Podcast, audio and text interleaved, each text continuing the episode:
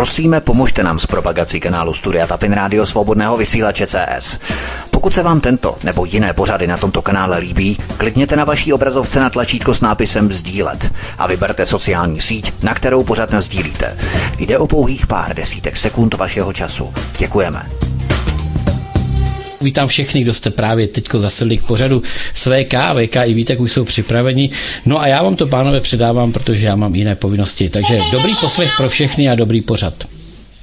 Ahoj Petře, zdravím tě, jsem tam zaslechl v pozadí tu jednu tvou povinnost, kterou máš. Zdravím tě, přeju krásný páteční večer tobě i vám, milí posluchači svobodného vysílače nebo čtenáři z pravodajského portálu Aeronet News. Zdraví vás od mikrofonu Vítek, jsem rád, že jste si nás naladili a já už to nebudu zdržovat, přivítám tady šéf redaktora zmíněného serveru pana VK. VK, vítej, hezký večer, ahoj. Zdravstvujte, tě. Vítku, já tě, já tě zdravím. I tebe, Petře, všechny. No, já tady byl dneska včas, dámy a pánové. No, opravdu. Víte, Vítek ale si dělal kávu, nějakou, nějaký čaj, že on mu tam celý mu tam prostě eh, pískalo a neslyšel, takže jsme přišli zase tak nějak s tou akademickou 10-12 minutovkou, ale já tady byl dneska včas, takže to je třeba oslavit někde nějaká vodečka nebo takhle, no, ale to nepřehánějte, abyste slyšeli to, co já říkám. Tak takže já vám přeji krásný pěkný večer a pustíme se do prvního tématu. No víš, to je bezvadné VK. Já jsem s tím právě vůbec nepočítal, že přijdeš takto extra brzo, protože minimálně tak 10 minut aspoň, ale ne ve 31, protože to bylo 31. minuty. Já s tím jsem vůbec nepočítal, protože jsem ani nebyl umačený. Takže příště to opravdu napravím, budu počítat i s nemožným, protože i nemožné nejenom se děje v Rusku nebo v Americe, ale dokonce i u nás v České republice. A právě tím nemožným budeme pokračovat v rámci našeho prvního tématu, které tady máme před sebou. Německá vláda odmítla poslancům Bundestagu poskytnout informace o tom, kdo stojí za útoky války proti plynovodům Nord Stream. Ví se, že americké námořnictvo mělo nad plynovodem hned několik cvičení se Švédy, Dány a celým NATO. Myslíš, VK, že se ten vyník vůbec kdy odhalí, myslím, na té oficiální úrovni? Protože ono se o tom přišlapuje kolem toho, chodí se kolem toho jako kolem horké kaše. Všichni tak nějak tušíme, kdo z toho má největší prospěch, takže je to naprosto jasné. Ale myslím, na té oficiální úrovni, že se pořád nikdo k tomu jak si nemá eh, říct opravdu, kdo to byl. Tak je to veřejné tajemství samozřejmě a eh, oficiálně to nikdo nepřizná. To je naprosto vyloučené. Eh, to by se muselo stát, nevím co, nevím kolik hodin by muselo spadnout z kolika zdí eh, v různých systémech řízení, aby prostě některý z těch našich politiků, ať už teda, že v Reichstagu nebo v Bundestagu, aby nějakým způsobem řekli, ano, můžou za to naše naši američtí partneři, kteří na tom chtějí vytřískat peníze. Uh, protože je tady Německo teďka uh, jediný plyn, který de facto, na který se může spolehnout, je uh, z LNG nebo z LNG terminálu uh, Holandsku. To je ten slavný terminál, který otvíral Fiala. Hulák, že? To je to jedno procento plynu, které spotřebuje během zimy. Ano, jo? ano, to je přesně ono, to je přesně ono. Takže, takže, ale pozor, pozor, tady teď velký konceptuální, mohutný obloukový přesah. Možná jste zaregistrovali, eh, že je při vší té tragédii s tím naším Šolcem, jo, úplně při té tragédii, tak eh, jeho vláda slíbila, no, spíš jako už je to schválený, ale rozhodla, že eh, bude kompenzovat podnikům, firmám, fabrikám, německým, německému průmyslu obecně eh, všechny zvýšené náklady na energie. A bude to stát 200 miliard eur, které v rozporu s pravidly Evropské unie v rámci subvencí a dotací naleje německá vláda tady do německého průmyslu. Jako jediná země z celé eurozóny. Ostatní země křičí.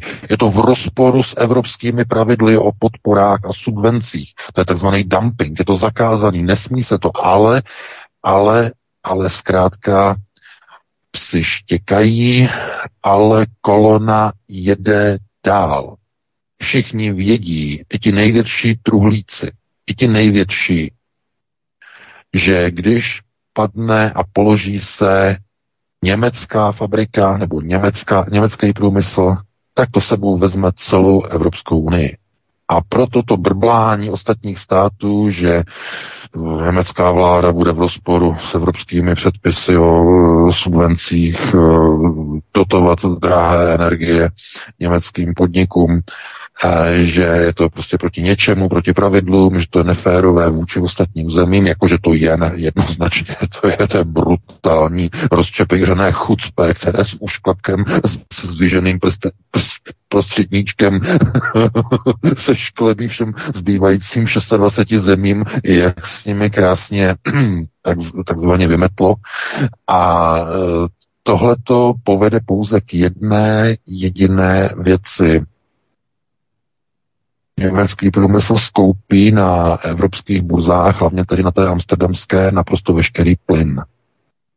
Zbytek Evropy nebude mít plyn. Protože všechno vykoupí zadotovaný a finančně přikrytý Šolcovou vládou přikrytý průmysl. Teď za dva měsíce už. No, podle toho, kdy přijdou první mrazy.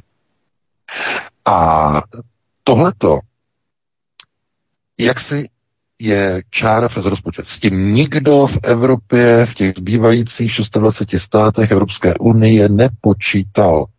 To je čára přes rozpočet. Protože původně se myslelo, že to bude jako u blbejch na dvorku, kde startují motorku a za gorku už neposlouchají, protože eh, na to není čas, že oni mají jiné starosti.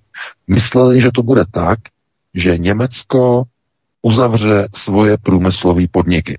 To si mysleli nejen politici, to jste si mysleli i vy, protože vám to říkali čeští politici, fialová vláda, že ta to uměla přesně takhle prostě občanům říct, ale nebyla to pravda. Protože se ukázalo, že vyšší zájem je ten, který je hlavní. To znamená, eh, kdyby padl německý průmysl, padla by celá Evropská unie a to globalčiky nemůžou dovolit. Není dovoleno i při té tragédii a všechny procesy komise 300, které jsou nastavené na deindustrializaci, to, to už by vedlo k rozpadu celých systémů. Takže německý průmysl všechno vykoupí. A aby mohl fungovat, aby mohl eh, zůstat v provozu, tak ten plyn bude chybět v domácnostech po celé Evropě opravdu po celé. A e, začnou takové procesy, jako momentálně vidíte v pilotním projektu na Ukrajině. Na Ukrajině, e, jenom odbočím velice krátce, e, vidíte, že po útoku na Krymský most začaly být povolovány Kremlu, povolovány ze strany RŽK, FŽO důležité procesy na likvidaci a znefunkčnění ukrajinské energetické soustavy. A od včerejška tam mají od skoro na dobu, myslím asi nějakých eh, skoro 20 hodin za den, nevím, od jedné hodiny v noci do 23 eh, večer. Takže, že jo, to, je, to jsou dvě hodiny jenom. Takže dvě hodiny tam můžou uh, pouštět elektriku normálně a 22 hodin musí maximálně šetřit uh, s elektrikou, uh, protože tam začíná projekt Eh, který se chystá i pro zbytek Evropy. Ukrajina je pilotní projekt toho, jak dlouho lidé vydrží s minimem elektřiny. Minimum elektřiny eh, je v podstatě jakýsi takový ten průbířský kámen, jako byl COVID, jako byly covidové vakcíny a všechny tyhle ty věci. To znamená, eh, nakolik je možné vzít lidi u huby. Nakolik maximálně. To znamená, vy můžete mít ovečky v té ohradě kde tam mají krásnou že jo, trávu, všechno, e, mají tam výběh, a nebo je můžete mít narvaný v kotci, že? To samé se slepicemi. Když si koupíte vajíčka, že jo, tak tam máte to, to třídění, to A, B, C, nebo no, mě neberte za slovo, e, to jsou ty typy chovů. Mm, ty, to, to nejsou velikosti, jo, velikosti ne, to má jiný značení, ale ty typy chovů. A e, že jo, ona může být ta slepice e, ve volném výběhu, to je to bio, že to je to bio, má volný výběh. Potom ta druhá sorta, to je na podestýlce. E, to je obrovská hala a tam ty slepice jsou volně, ale namačkané na sebe, jejich tam třeba 50 nebo 100 tisíc nebo i víc v té hale a prostě tam jako zobou, ale můžou se tak nějak více méně mezi sebou pohybovat a tak dále, tak dále. No a ta třetí varianta, to jsou ty slepice, které se pohybovat nemůžou, protože jsou narvaný v klecích. Jo? Nemůžou se vůbec pohybovat. A ta vajíčka z těch slepic, které jsou v klecích, jsou nejlacinější. Absolutně nejlacinější. Ty slepice totiž není vůbec třeba obsluhovat. Vůbec. A e, na metr čtvereční je možné jich naskládat úplně nejvíc. To znamená, e, že když e, slepice produkují vejce, tak z ní vypadne tou klecí dolů přímo do toho, do toho uh, conveyor, že? No, conveyor. Ježíš Maria, no česky. Dopravník, ano. E, jo, prostě do toho dopravníku, takový, do toho padají ty vajíčka, že jo, a e, jede to přímo do balícího systému. To znamená, když ta slepice vyprodukuje vejce, tak na to nesáhne lidská ruka. Je to nejlacenější výroba. A kontrolní otázka. Tohle to sami chtějí udělat s lidma. Opravdu. Lidi už nebudou bydlet ve velkých domech. Ne, ne, ne budou přesunováni do menších bytů. Ještě do menších bytů. Do malých unimo buněk, do malých buněk, jako ty slepice v těch plecích. Vítku, je to tak, e, e, že jo, do Šangy, jak to tam vypadá, nebo v Hongkongu, že jo, je maličký, ale strašně drahý, že jo, musíte platit, že jo, tam se dá jenom spát, to jsou takový prostě jakoby kazetový, kazetový byty, strašně maličký, jedenkrát jeden metr nebo jedenkrát dva metry, někdy jsou to dokonce jenom takové kukaně, doslova. A to je teď moderní. Oni díky tomu v tom Hongkongu i v té Šangaji díky tomu vyřešili bytovou krizi. Všichni tam mají bydlení, akorát, že nemůžou se hejbat. Chápete? Nepřipomíná to něco? Ano, jako ty slepice v těch klítkách. To znamená nejvyšší profit z těch lidí. Naprosto nejvyšší. A půjdeme dál. Další příměr. Ty slepice na tom výběhu bio si mohou zobat do země, hrabat, že jo, mají hrabanku, a vytahovat červy a žížaly ze země. To znamená masitá strava, ale, ale, ale, ale, ale v těch klítkách tam dostávají jenom substráty, které jsou e, z červů, které jsou z hmyzu. To nejlevnější. No a co chtějí globalčiky? Co chce podvazkový šlechtic, eh, tenhle ten šéf eh, Světového ekonomického eh, fóra Klaus Schwab. Co on chce po lidech? No, aby jedli cvrčky, aby jedli pražený hmyz, aby jedli červy pod záminkou, že je to zdraví, že to neprodukuje CO2, ale ve skutečnosti je to úplně stejné jako s těma slepicema. Narvou vás do klítek a budou vás krmit hmyzem. Protože to je největší profit. Malé vstupy a náklady, velký profit a absolutní kontrola nad tím jedincem, nad tím subjektem. Takže učit lidi, jak mít malou spotřebu elektřiny, je pro globalisty žádoucí maximálně žádoucí. A tohleto eh, de facto teď jenom vidíte okolo sebe, že eh, zachování systému bude důležitější než eh, udržení nějakého životního standardu obyvatel Evropské unie. Mnohem důležitější.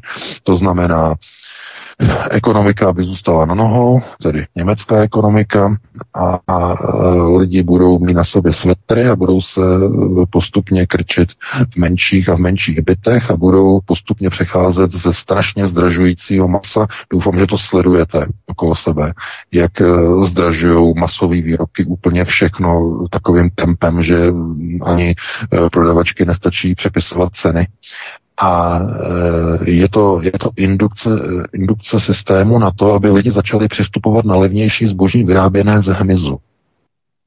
Z hmyzu, z červu. Je to ten systém.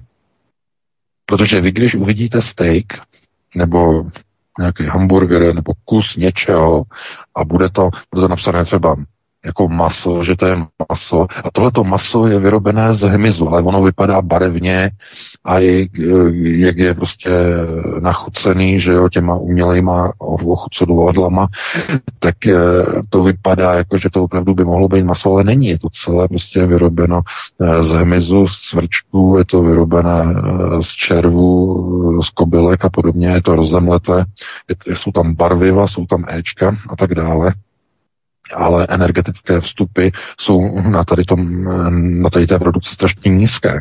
A oni to zakrývají tím maskováním, takové to, že eh, je tam prostě velmi nízká produkce CO2, takovéhle nesmysly.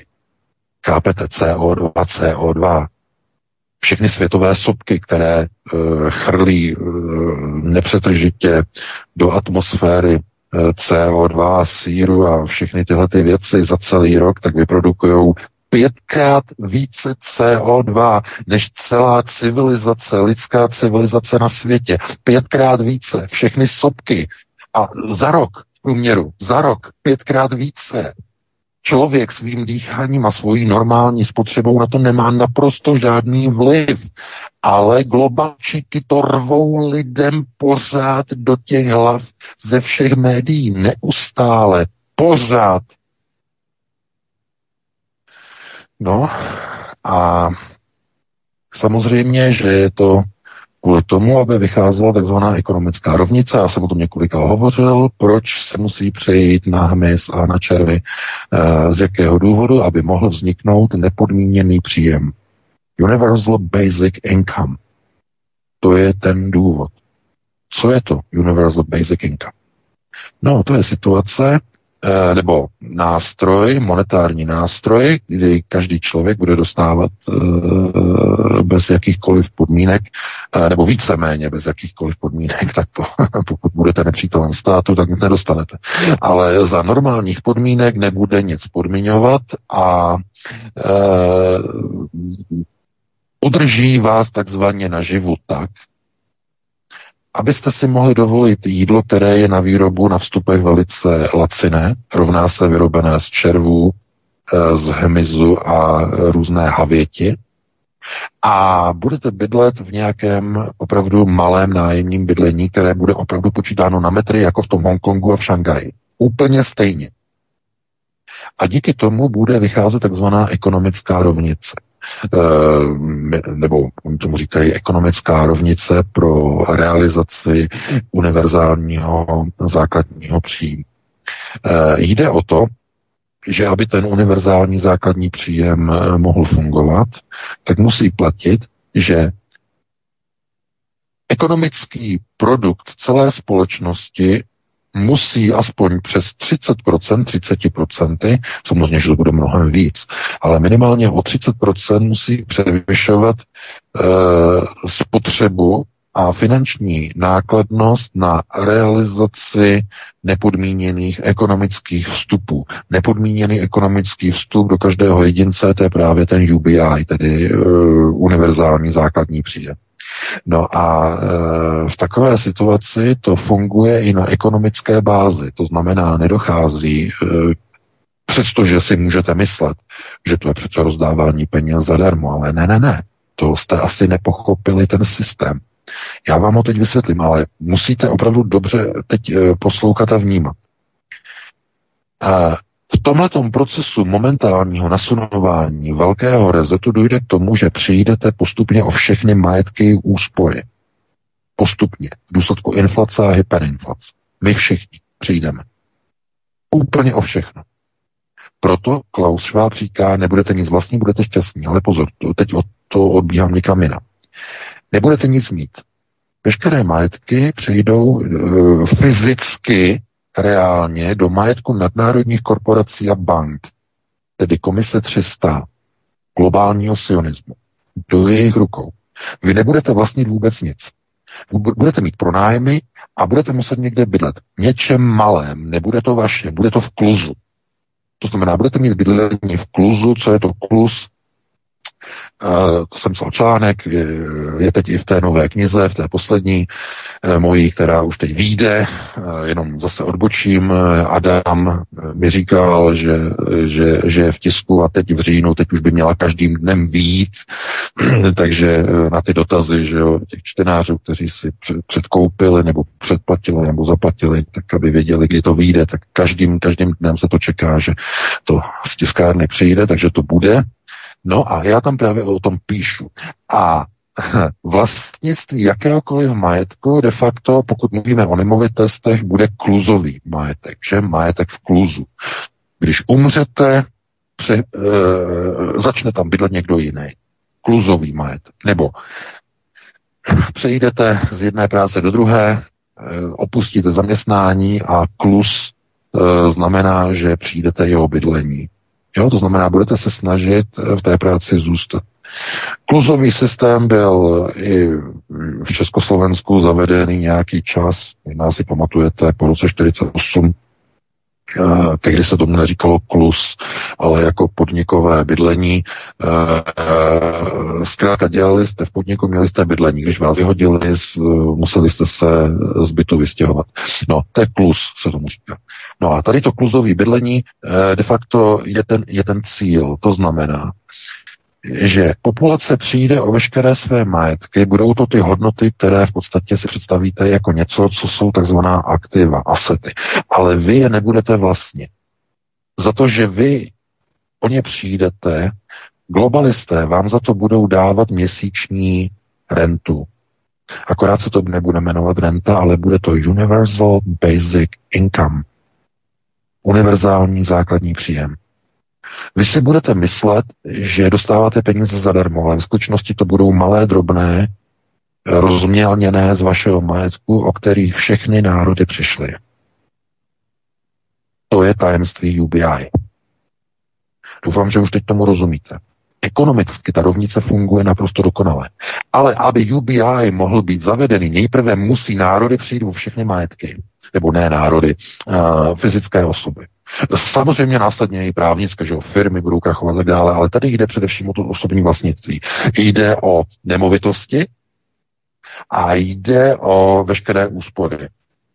Ty úspory se zničí hyperinflací, která je uměle navozená pomocí helicopter money a pomocí politiků, kteří se tváří jako různé fialové zrůdy a podobně. Ale oni nejsou, oni nejsou v této pozici, eh, oni dělají pouze destrukční činnost.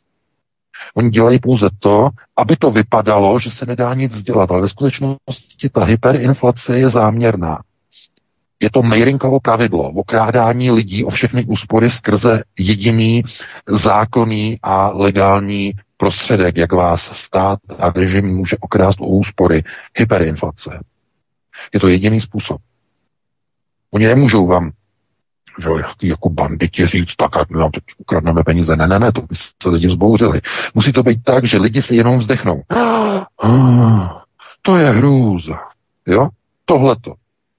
O to jde. To znamená v té inflaci zlikvidovat lidem úplně všechno to, co celý život pracovali, oni si spořili, oni během několika let na základě inflace o to přijdou.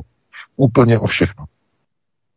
A ten systém je tedy takhle e, nastaven. A v této chvíli, v této situaci, e, de facto my jenom e, v podstatě se na to díváme tak, že lidé, kteří dneska něco vnímají jako, že něco dostávají, něco zadarmo dostávají, tak ve skutečnosti se jedná o likvida, no, liquidif, no, jako je to No, že zase z toho ekonomického hlediska skapal, doslova skapalňování, ale likvidita.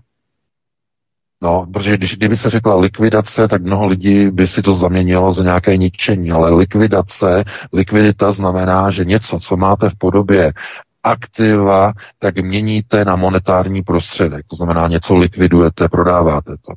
No a tohleto eh, de facto je hlavním cílem eh, globalistů.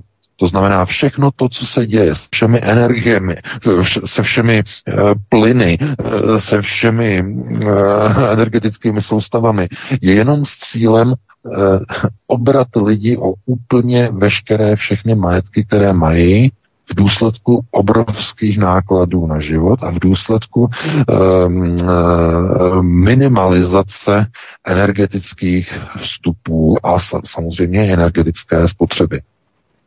Za současné situace eh, totiž není možné realizovat ty projekty, o kterých básní Klaus Schwab a eh, že komise 300, eh, to znamená Bill Gates a další, že prostě jako že to je zdravé a lidé budou, budou prostě jíst eh, prostě červy a e, Klaus Schwab říká, že lidi nebudou nikam jezdit, protože všechno přijede za nima, že lidé se nebudou moci, nebudou moci, on říkal, nebudou muset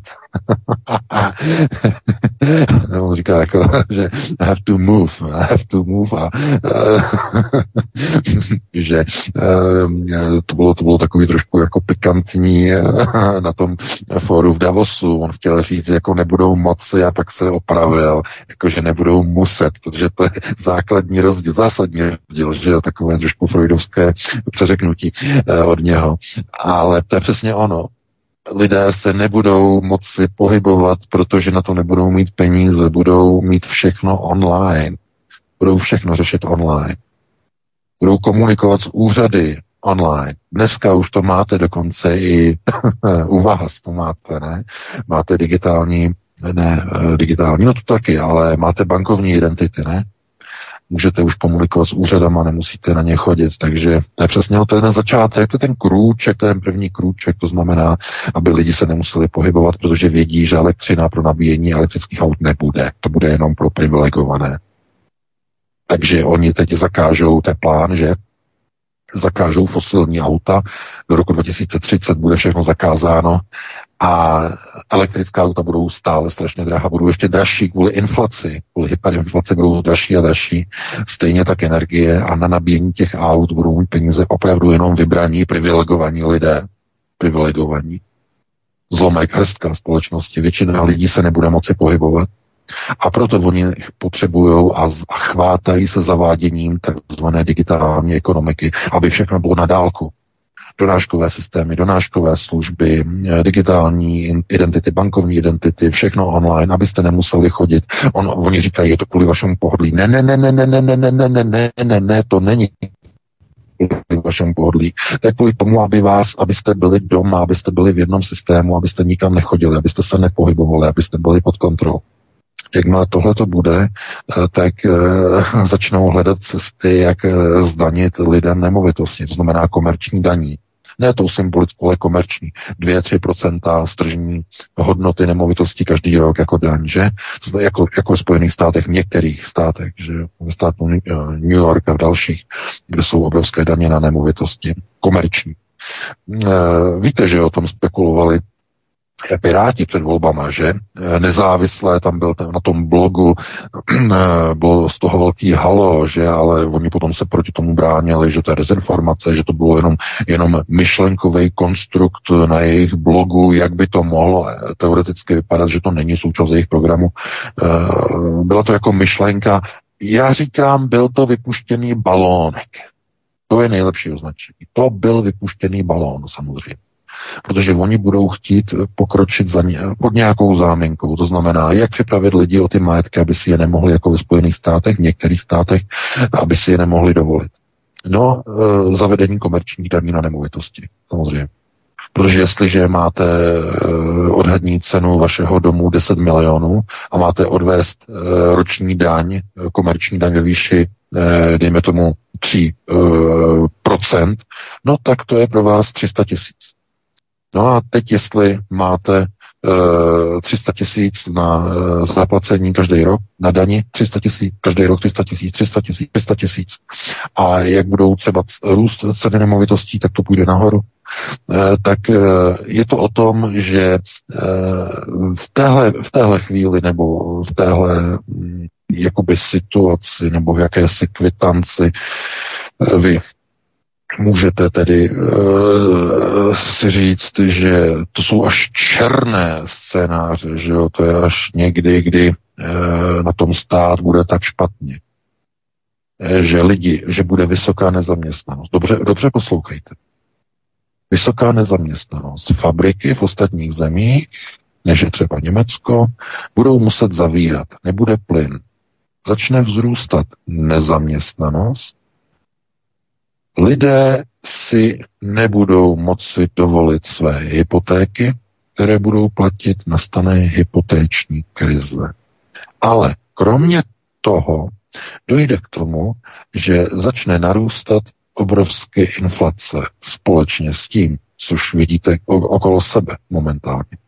No a to povede k situaci, kdy stát si řekne, máme obrovskou nezaměstnanost, zavírají nám podniky, fabriky kvůli nedostatku plynu.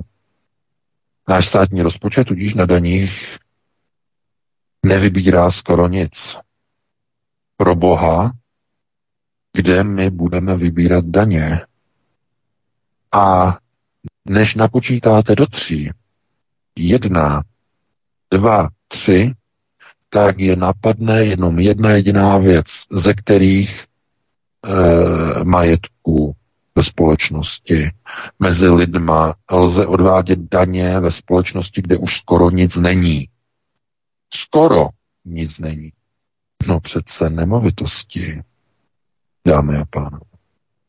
Jako v těch Spojených státech. Třeba v tom New Yorku, tak tam, to je zajímavé, a tam je to dělané opravdu zvláštním způsobem.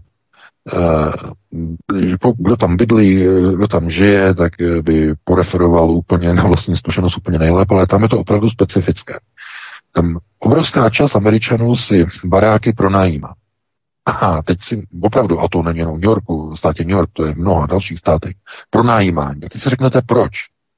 No, kvůli komerčním daním z nemovitosti. Pronajmout si celý rodinný dům na rok je levnější, než ho vlastnit, protože byste ho nezaplatili na daň. A tohleto plánují udělat globalčiky v celém kolektivním západu. Úplně stejně ten systém překopírovat. To znamená, všichni si budou všechno jenom pronajímat a jenom ti nejbohatší si do, budou moci dovolit platit tak obrovské daně, mít e, tedy nemovitosti fyzické vlastnit a e, většina lidí teda bude postupně se stěhovat do menších a menších pronájemních bytů, do kluzů menších a menších a začnou se připodobňovat těm slepicím v těch klítkách. To znamená, budou mít nějakou práci ještě v té době, budou pracovat, ale už se budou blížit, společnost celá se bude blížit k nepodmíněnému univerzálnímu příjmu. Budou pracovat z domova, bude všechno z domova, nebudou se moci pohybovat, budou v malém malometrážním bytě, který bude mít dvakrát tři metry a podobně. Normální byty, stejně jako v tom Hongkongu nebo v té Šanghaji, eh, je to byt třeba, který je 3 plus 1 nebo 3 plus KK a podobně a oni z něho udělají 9 bytů. 9. Opravdu. To je, je jsou tam videa, na YouTube se můžete podívat, prostě sardinkové bydlení, že jo, tady v těch, v těch e, městech jeho východní Azie. E, takže majitel to udělá, e, předělá ten byt na devět maličkých, dvakrát tři metry, je to všechno dělaný sádrokartonama. Jo, sádrokartonama, e, jsou tam dveře, normálně je to jako na klíč, že jo, a on tam prostě má všechno. A je jich tam devět. Z toho bytu, tři pokojáků, udělají devět bytů, malých mini, mini, mini bytů. Kuchyně, společná e, sociální zázemí, zařízení, že jo, koupelná záchod je společný. Tohle to všechno. E, a to je ten trend. To je to, o čem mluví Klaus Schwab. Nebudete nic vlastnit, rovná se v závorce. Budete si to pronajímat v kluzu a budete šťastní. Že? to je, panečku, to je chucpe. Ale rozumíte, všechno k tomu, všechno k tomu jde. To znamená, všechno se pohybuje směrem k tomu, aby lidé skutečně si nemohli dovolit vlastnictví auta lidem zruší, zakážou, že jsou fuj fuj, spalovací, na ta elektrická nebudou mít peníze, zůstanou úplně bez auta. Takhle pod tou ekologickou záminkou, že jo, e, zbaví lidi e, svobody, de facto, samostatnosti pohybu, že? No a to nebude stačit. Je důležité, aby ti lidé na energetickém vstupu dokázali žít za co nejmé, nejméně energií. S nejméně náklady na elektřinu a z nejméně náklady na jídlo. Proto nová generace jídla. Ten pilotní projekt probíhá právě teď v Holandsku. To jistě víte, jak likvidují holandské farmáře největší producenty masa v Evropě, největší producenty sírů v Evropě. Likvidují, znárodňují jim Eh, eh, pastviny, eh, ten zákon na likvidaci celých stát, dobytka a tak dále a tak dále. No, to je, to je ten systém. Chápete? Lidi to mají před očima, ale pořád jako jim to nedochází. Je to, je to realita. To není jenom jako že Klaus Schwab na ekonomickém fóru na svém webu vypustí video eh, s jakýmsi mladíkem, který se tam směje a říká, nebudete nic vlastně a budete šťastní, ale to je součást plánu. Oni to tak mají naplánované, aby mohli zavíst nepodmíněný příjem, který bude financovaný likviditou ze vše, z veškerého majetku, o který eh, takzvaně gojím přijdou, aby byla vyrovnaná ekonomická rovnice. Oni budou s těmi majetky nakládat, ty majetky vám vezmou a budou vám je pronajímat. Tím bude ekonomická rovnice, globalizace zachována. Chápete? To je ono, to je ten systém. To znamená, znovu to zopakuju. Základní nepodmíněný příjem není darem a nebude darem, ale bude splátkou, bude likvifikovanou nebo zlikvidovanou a rozmělněnou, rozpuštěnou částí miliontinou, že jo, poměrem, že jo, podle toho, kolik ten majetek představuje, miliontinou nebo statisícinou vašeho původního majetku, který jste měli, nebo který byste byli bývali měli, kdyby systém velkého rezetu nebyl nasunován. To je tragédie. To je přímo na hlavu když se nad tím zamyslíte, ale režim je takhle nastaven. No, o tomhle píšu v té nové knižce, takže, eh, jak říkám, to je jenom s takovými přesahy, tohle to bylo opravdu s velkým přesahem, máme 2018. Vítku, je, mě úplně vyschlo, já musím prostě vlézt, zase se zanořit jako ponorka, že jo, do ledničky, něco tam vyštrachat, tak nějakých pět minut bychom si dali přestávku a potom bychom se pustili do těch dvou témat zbývajících, jo? Dobrá, určitě VK, doufám, že Petr je u přístroje a potom budeme pokračovat dál. Hezký večer. Prosíme, pomožte nám s propagací kanálu Studia Tapin Rádio Svobodného vysílače CS.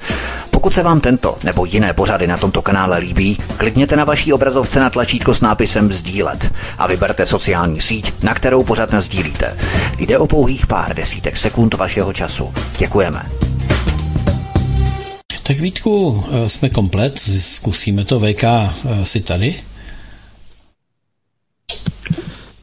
Já doufám, že bychom Petře měli být komplet a že by VK už mohl přijít, protože už je to déle než 5 minut, tak eh, doufejme, že to bude co nevidět a mohli bychom zapustit do dalšího tématu. Já tady doufám, že bychom mohli stihnout ty témata, protože tady máme ještě Běloruský front. Jo, VK, jsi tady. No, jsem tady. Fajn, pánové, je to vaše. Tak, díky Petře, my se pustíme do dalšího tématu. Otevření běloruského frontu je na spadnutí a navíc to vypadá, že se Rusko chystá k invazi na Ukrajinu s cílem svrhnout kijevskou vládu. Uh, jaká je tady ta situace VK ohledně ruského kontingentu o půl milionech vojácí, protože uh, Volodymyr Zelenský tato také na to reaguje jistým způsobem, jak to tady vypadá teď? No, tak co se týče tedy otevření takzvaného běloruského frontu, tak ten je do značné míry tedy závislý na tom, jak to bude vypadat e, s americkými volbami do kongresu, které proběhnou v listopadu. protože od toho se bude odvíjet úplně všechno. A velký, velké zamíchání kartelma může nastat i poté, co včera v Velké Británii rezignovala po 44 dnech ve funkci Liz Truss, nebo Líza Trasová z funkce premiérky, protože to absolutně nezvládla. A Boris Johnson oznámil, že bude kandidovat znovu zpátky na premiéra. Eh, takže eh, to je mnoho proměných, které teď momentálně, eh, nebo na které se vlastně čeká podle toho, ta situace na té hm, Ukrajině se bude odehrávat podle toho, tedy jestli ten, ta fronta zůstane tak, jak je teď, to znamená tam na tom jihu, nebo respektive na jeho eh, východě Ukrajiny, nebo se otevře i ten severní front eh, z Běloruska. Co je zajímavé, přišly v polovině týdne informace, že v rámci tedy té běloruské mobilizace mobilizace a sjednocování, tedy eh, po příjezdu ruských vojáků eh, na západním eh, okruhu Běloruska, na západní části, nedaleko hranic Ukrajiny, je 70 tisíc běloruských a ruských vojáků se skupeno na v západní části Běloruska. To znamená, že se uvažuje zřejmě o možnosti, že by došlo k invazi směrem na Lvov, s cílem odříznout e, Ukrajinu od Polska, ze kterého proudí v podstatě veškerá většina po železnici a po silnicích, hlavně tady po železnicích, veškerá většina západní výzbroje, to znamená odříznout tu západ, eh, to západní pohraničí eh, Ukrajiny od, od Polska taky od Slovenska, eh, Rumunska. To je asi ten hlavní, to je asi hlavní ten cíl případné, případné operace. Přičem se očekává, že ty fronty by byly asi dvě. Jedna tady do tady té západní části okolo Lvova a ta druhá samozřejmě fronta na Kiev. E, protože to je zase další informace. E, v Gomelské oblasti, která je vlastně v té východní části Běloruska dole, na jeho, jeho východě, v blízkosti ukrajinských hranic, protože z Gomelu vede přímo dálnice do Kyjeva na eh, východní straně Dněpru, tedy do té východní části eh, Kyjeva, eh, tak jsou tam registrovány obrovské skupiny vojsk, přes 40 tisíc vojsk, 40 tisíc vojáků, na západě 70 tisíc. To znamená, to jsou obrovské vojenské kontingenty, které se k něčemu chystají. A e, čemu se chystají? Na co čekají? No, čekají samozřejmě na to, jak dopadnou e, americké volby, protože ty jsou vlastně v podstatě úplně klíčové. Pokud e, republikáni se s tím ani netají, ta současná finanční ekonomická podpora, která byla, je podle vedení republikánské strany už tak obrovská, tak obrovská, že Amerika už víc si dovolit vzhledem ke své finanční situaci, kterou má doma, už nemůže. A pokud Ukrajinu někdo chce podporovat, musí začít podporovat daleko většími prostředky Evropská unie, řekl šéf republikánské strany. Já stejně nemůžu vzpomenout na jeho jméno, vystoupení ze včerejška. To je špatný. To je velký špatný pro Kiev velmi špatná zpráva, protože eh, samozřejmě Amerika to je, to je, ta je teď úplně v jiné situaci. To je eh, na jedné straně sice profituje z toho, že posiluje dolar ve smyslu tedy různých měnových kurzů, ale likviduje to americký export protože dolar je příliš drahý a veškerá americká produkce je příliš drahá, takže to není zase nic, co by bylo úplně ideálního. A nejhorší na tom je v podstatě inflace. Počátky naprosto zřetelné, viditelné počátky hyperinflace, které se blíží do Spojených států. Takže v tomto ohledu nebo v této rovině se dá říct, že mm, Rusové eh, budou čekat eh, na výsledky tedy voleb v americkém kongresu.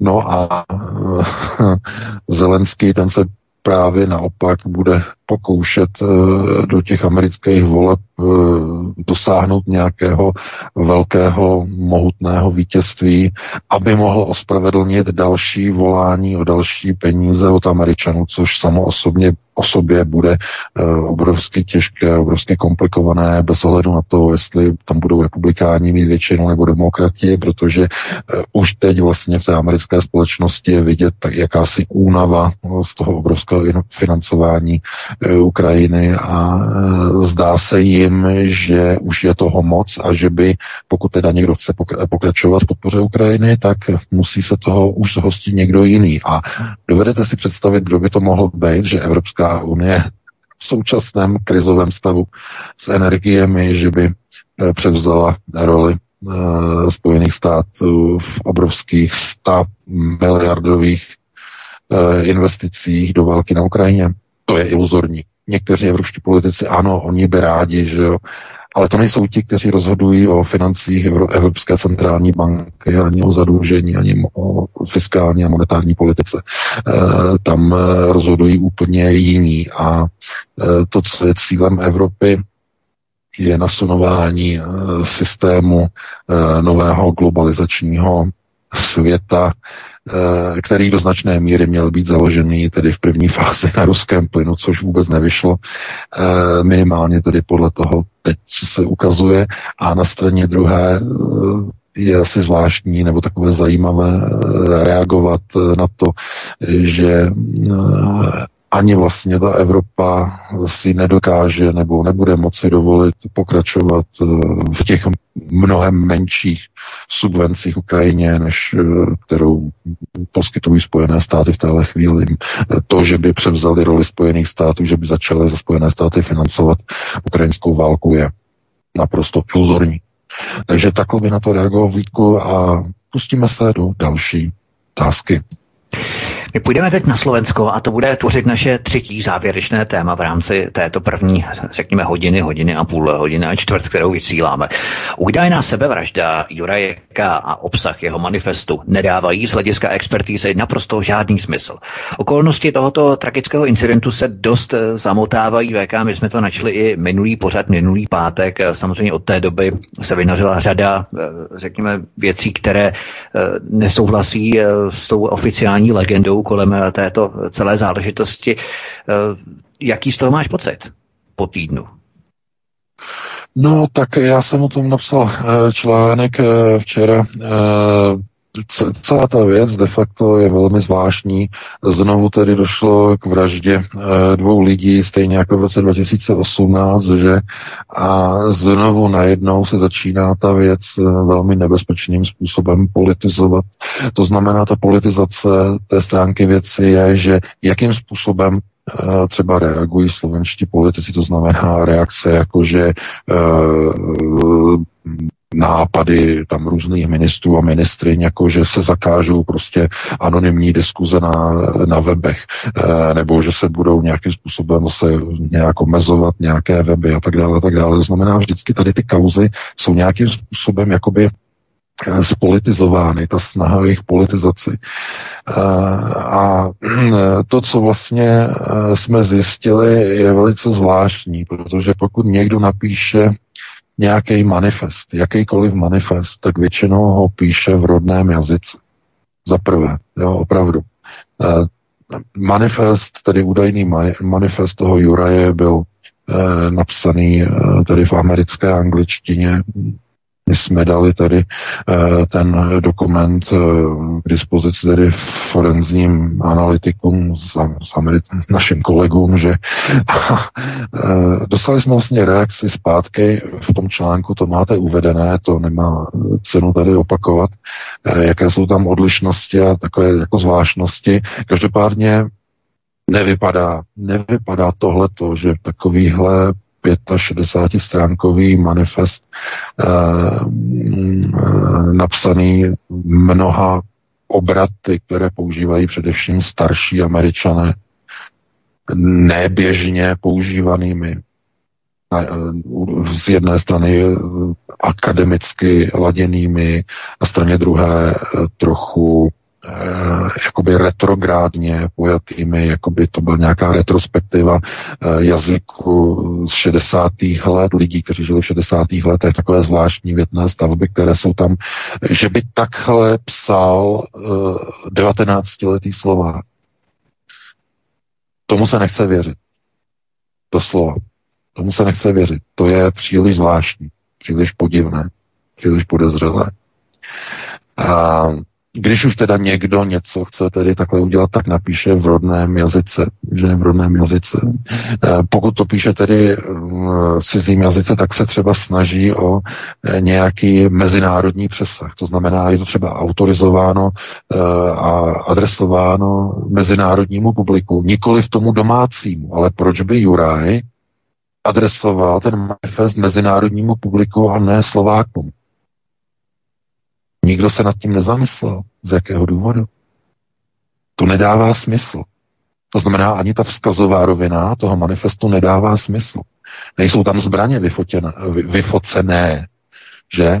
Nejsou tam uh, fotky, uh, což dělají všichni leti teroristé, kteří mají nějaké manifesty, tak tam vždycky vyfotí, já nevím, pistole, zbraně, které mají všechno tohleto a eh, de facto eh, snaží se tedy se takzvaně stotožnit s tím eh, materiálem, s tím manifestem, to znamená aby ten obsah tedy e, byl průkazný, že to je opravdu jejich dílo, jejich práce, ale v tomto materiálu vůbec nic takového není. To znamená, tam není žádný žádný důkaz o tom, že to opravdu ten materiál patřil a že ho vytvořil ten Juraj. Jo, protože je tam, tam není nikde jeho jméno, je tam jenom zkratka na konci jako JK. Jsou tam zmínky o Slovensku, o Bratislavě, ty, ty zmínky tam jsou, ale uh,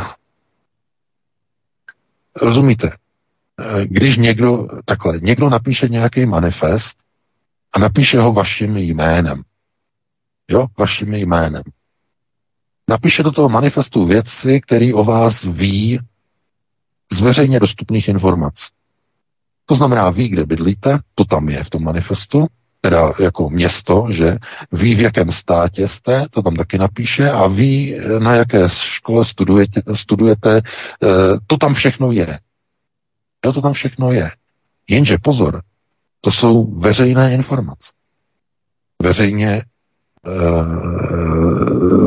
získané, které e, nic nevypovídají o tom, že to skutečně ten Juraj musel napsat aby to byl personální dokument.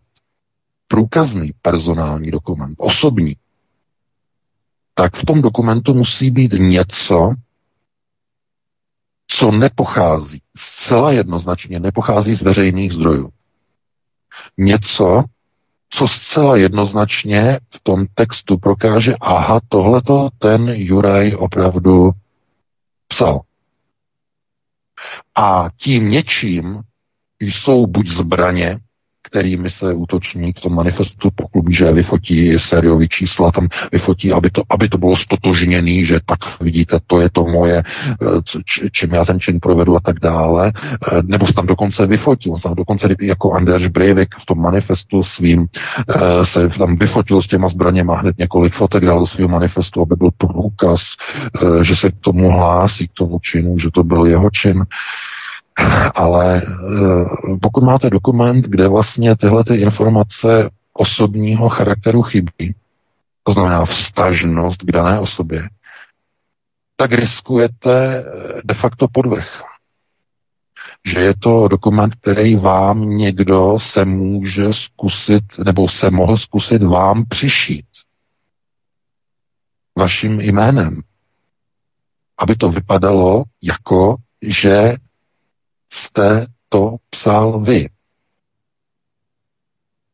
A já teď řeknu myšlenku, kterou jsem do toho článku nedal, eh, protože já jsem o tím přemýšlel a napadlo mě to teprve až, až dneska, možná to tam dopíšu, ale kdyby to teda nepsal Juraj, ale někdo jiný, Uvažujeme tímto směrem, ano? Kdyby to psal někdo jiný.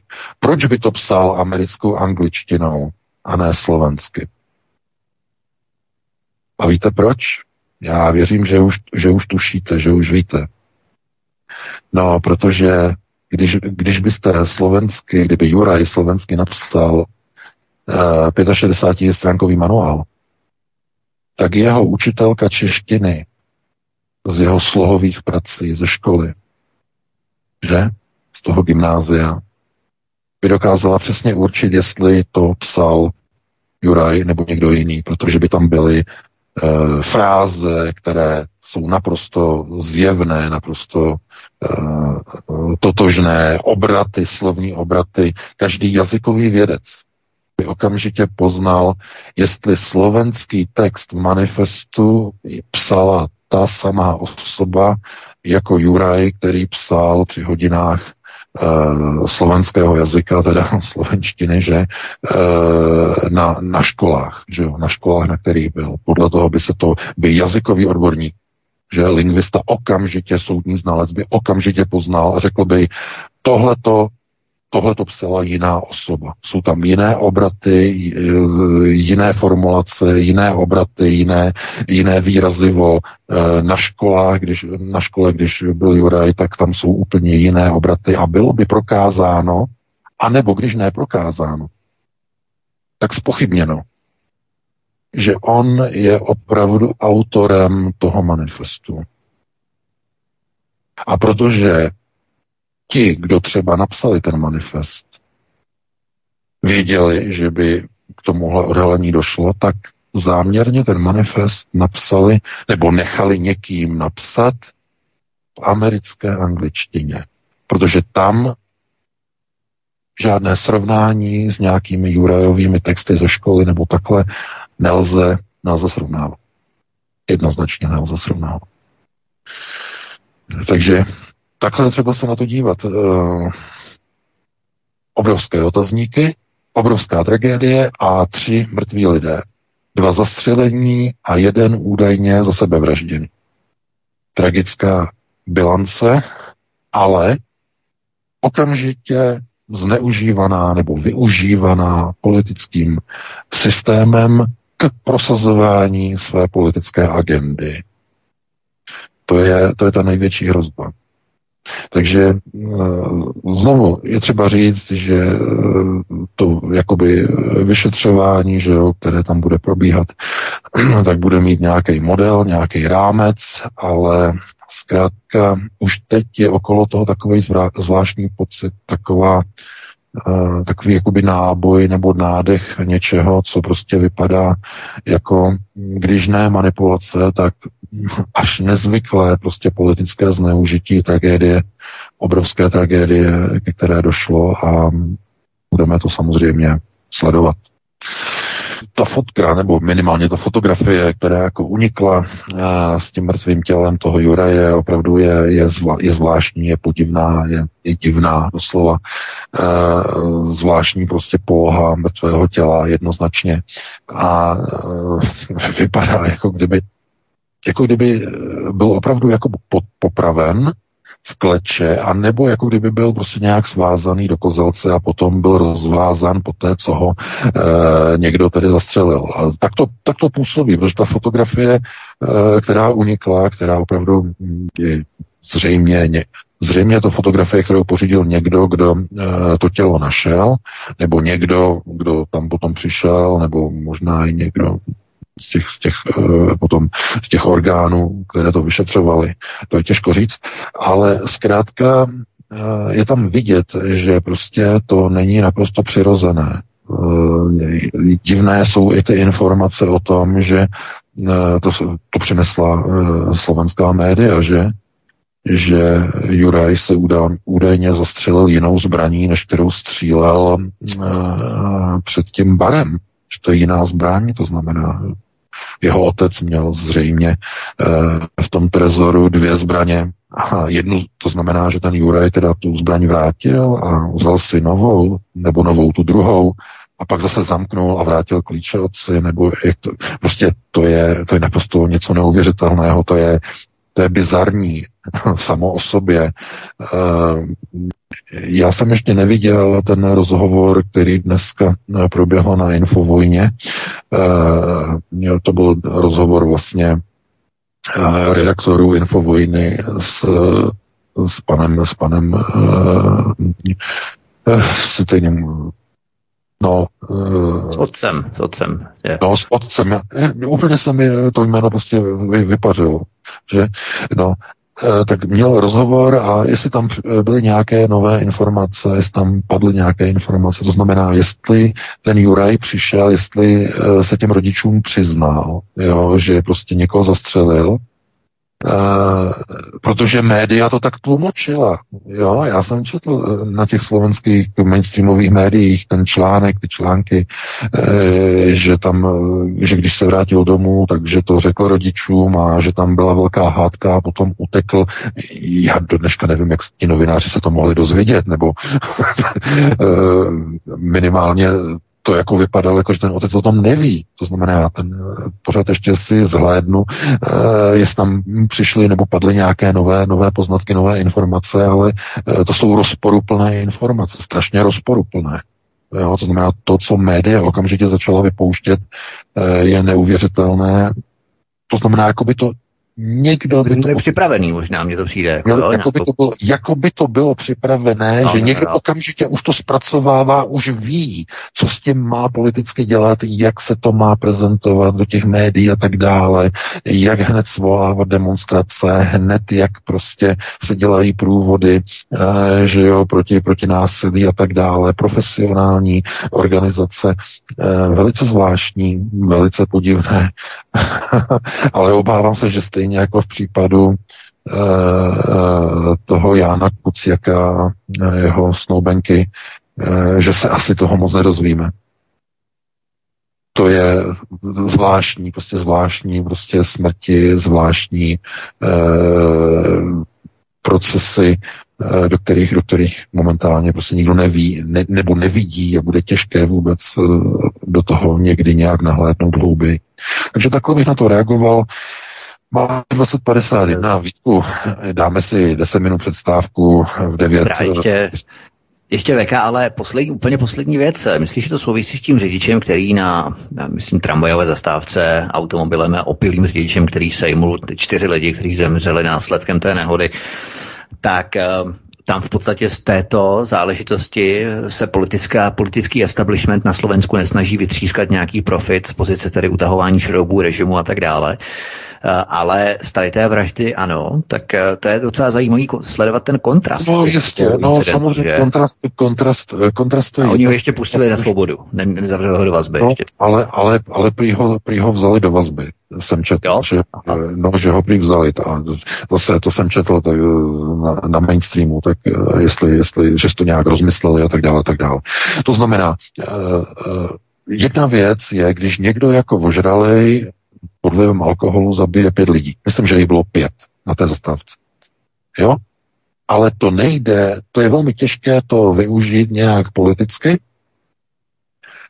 pakliže by to nebyl poslanec třeba, já nevím, opozičního smeru. Pokud by to byl poslanec opozičního smeru, to by bylo využité politicky asi velmi důsledně, ale e, Myslím si, že dokonce ani kdyby to byl nějaký opravdu známý a vysoce postavený politik, takže by to nemělo ten potenciál ke eh, využití, politickému využití, jako když dojde k útoku na preferovanou tak, to jsem chtěl říct. lidí.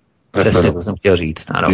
Protože, protože to má už mezinárodní přesah. Jo? To je mezinárodní koncept, to znamená podpora LGBT je s mezinárodním politickým přesahem. A jestliže někdo prostě e, začne střílet přes, před klubem, tak hned se to naroubuje na, na xenofobii, na um, homofobii, naroubuje se to na nenávist e, proti skupině obyvatelstva a tak dále, a tak dále. A to je velice to je pro politiky doslova zlatý důl na tom, aby se na tom takzvaně udělali.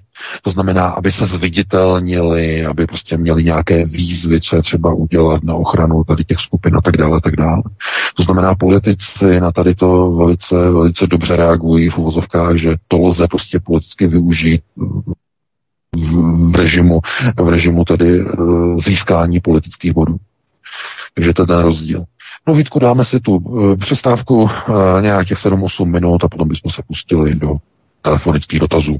Určitě, VK, milí posluchači, vy budete mít šanci teď téměř úplně celou hodinu, od 9 do 10 hodin, formulovat vaše otázky prostřednictvím našeho telefonního přístroje, který tady máme a který Petr právě připravuje, takže on vám samozřejmě sdělí číslo, které máte uvedené i zobrazené na stránce svobodný pomočka vysílač.cz, případně, ale to nevím jistě, ještě na svtv.cz, což je náš druhý web.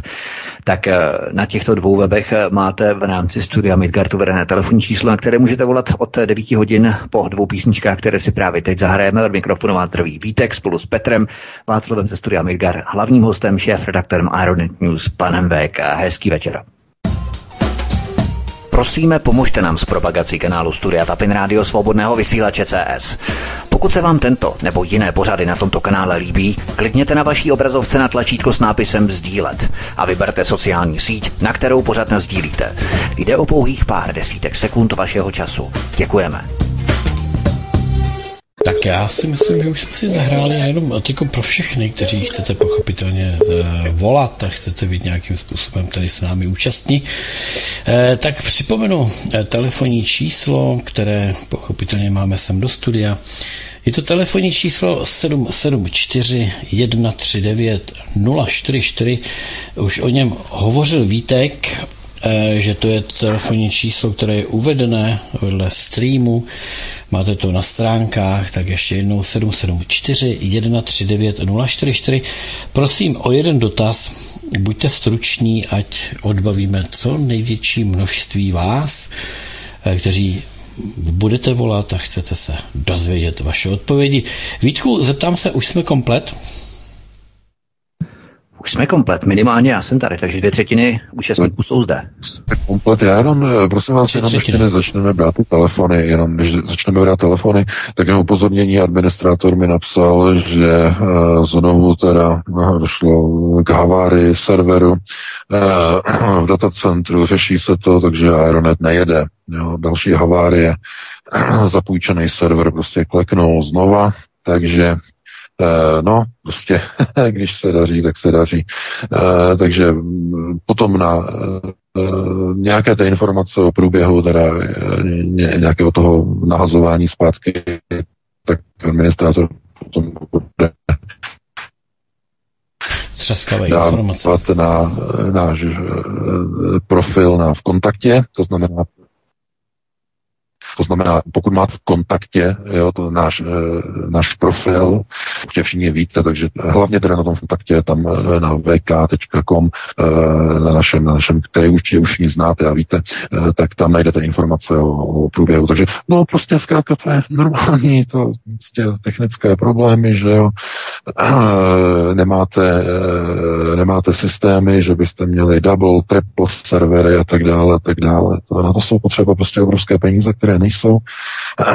To není jako, když prostě někde nějaký oligarcha někde někoho sponzoruje, prostě když ty peníze nejsou, tak se prostě peníze nejsou a nemáte prostě uh-huh. papy, nemáte, nemá, nemáte dva tři servery, na kterých bychom, když jeden vypadne, tak byste jeli na druhém. Prostě tak, to je prostě realita. Taková je prostě realita. Bohužel, taky to známe, taky to známe, je to přesně tak, bohužel, jak popisuješ, přesně tak.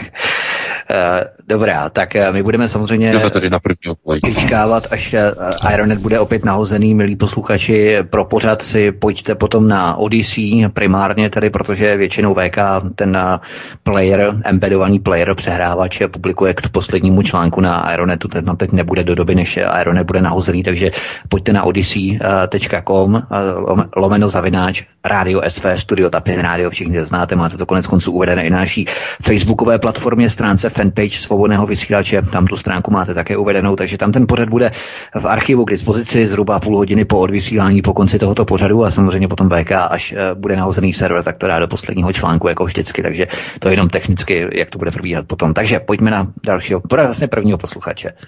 Ano. Dobrý večer, jste ve vysílání, položte tedy otázku. Dobrý večer, Beata z Londýnu. Eh, moc vás všechny zdravím a děkuji za vašou práci.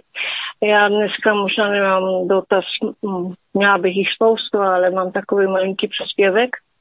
Eh, ve středu tenhle týden v centrum Londýnu byla ochutnavka v uvozovkách.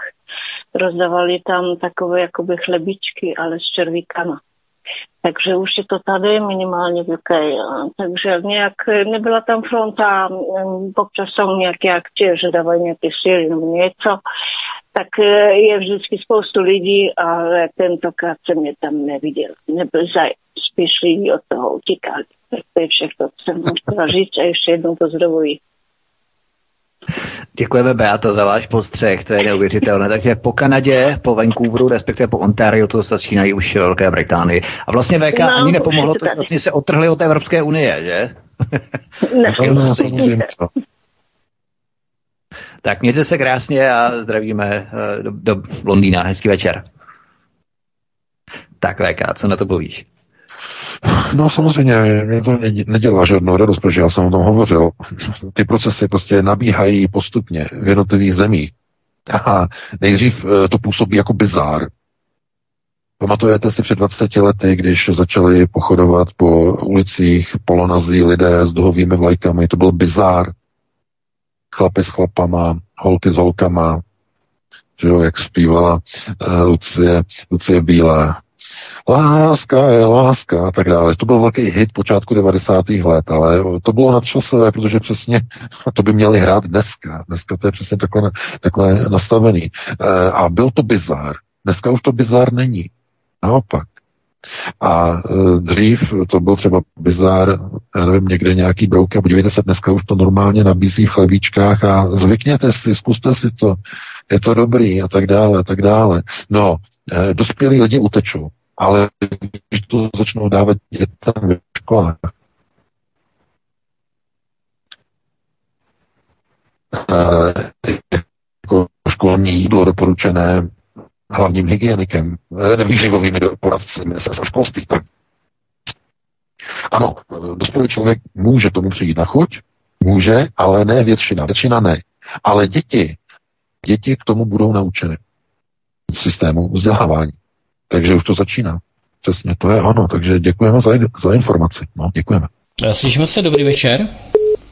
Jo, slyšíme, dobrý večer. Tak prosím, položte dobrý otázku, večer. dobrý večer. No, do, dobrý večer. Tady Eva. Já, já jsem se jenom chtěla zeptat, eh, teď o, o tématu, ale eh, ten eh, moskevský proces a Ale, Aleksandr Dubček, to všechno je s tím společného protože on měl jediný nesouhlas eh, s rozpadem Československa. A Citový eh, Bouračce měl nějaký dokumenty, které zmizely. A ještě se chtěl zeptat, jestli je jediný, eh, Rusko jediný garantem hranice Československa. Děkuju. Nasledanou.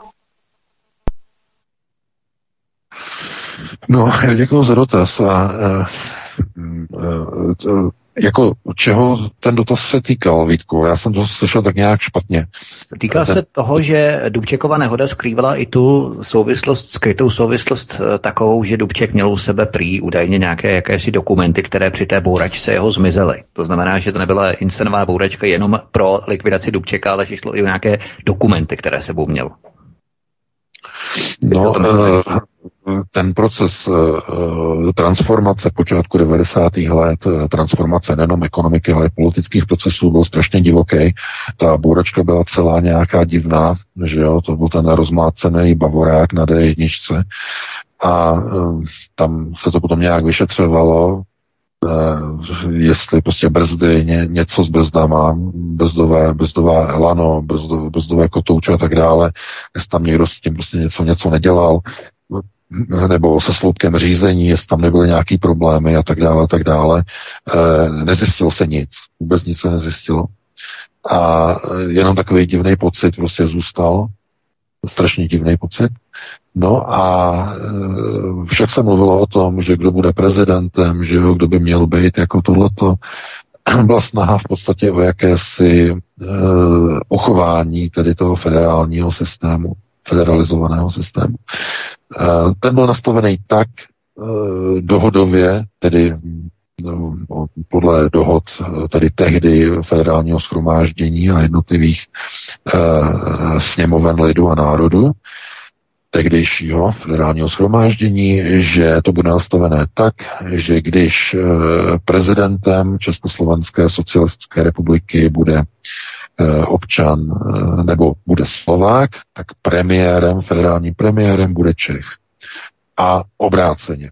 To znamená, kdyby byl český prezident, tak premiérem bude Slovák. To znamená, aby jako ta dělba moci eh, se vyrovnávala v tom federalizovaném eh, souručenství, aby to nějak fungovalo.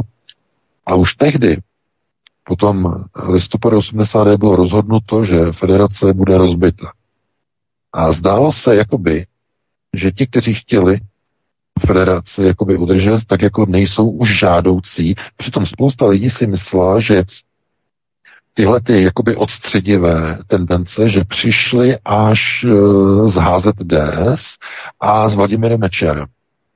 To je takový ten narrativ. Ale to není pravda. To vůbec není pravda. Ty odstředivé tendence začaly už e, při rozhodování o budoucnosti, když bylo rozhodnuto, že Václav Havel bude kooptovaným prezidentem koncem roku 89. Eh, to bylo, kdy to bylo na Silvestra, to bylo, nebo to bylo Eh, mezi svátkama, kde on byl jmenovaný, eh, byl kooptovaný poslanci federálního schromáždění no. jako, jako prezident nástupce po Gustávu Husákovi, komunističní prezidenti tedy hlasovali pro Václava Havla jednomyslně, eh, tak on tam byl jako dosazen. A to už tenkrát vytvořilo určitý prostě jakoby prostor, kdy se teď vlastně říkalo, že jako jak to teda bude, teda tak dobře, český prezident, a jak to bude tedy s tím, s tou pozicí toho federálního premiéra, že jo, tam by měl být Slovak. Takhle už se to začalo vlastně jakoby probírat a tam už vlastně začalo takové to tření a de facto to tomu přímo vedlo, že to se ani nemělo nějak vyřešit, to mělo přímo vyústit tedy do rozdělení federace. Už tenkrát vlastně o tom bylo rozhodnuto. No a Dubček byl zastáncem federace, ale pozor, no kromě toho, že byl zastáncem federace, on byl zastáncem socialismu. Eh, a co Dubček nechtěl, nechtěl privatizace. to byl ten důvod, on nechtěl privatizace. To znamená, že privatizace, eh, však on, on měl, eh, Dubček žil stále v tom roce 68, v, té, v tom svém přesvědčení socialismu s lidskou tváří, kdy podnikání budou, kdy podnikat budou moci jako živnostníci. Eh, to znamená ti, kteří mm, mají živnostenský tedy systém, eh, živí se sami na sebe a maximálně zaměstnávají rodinné příslušníky.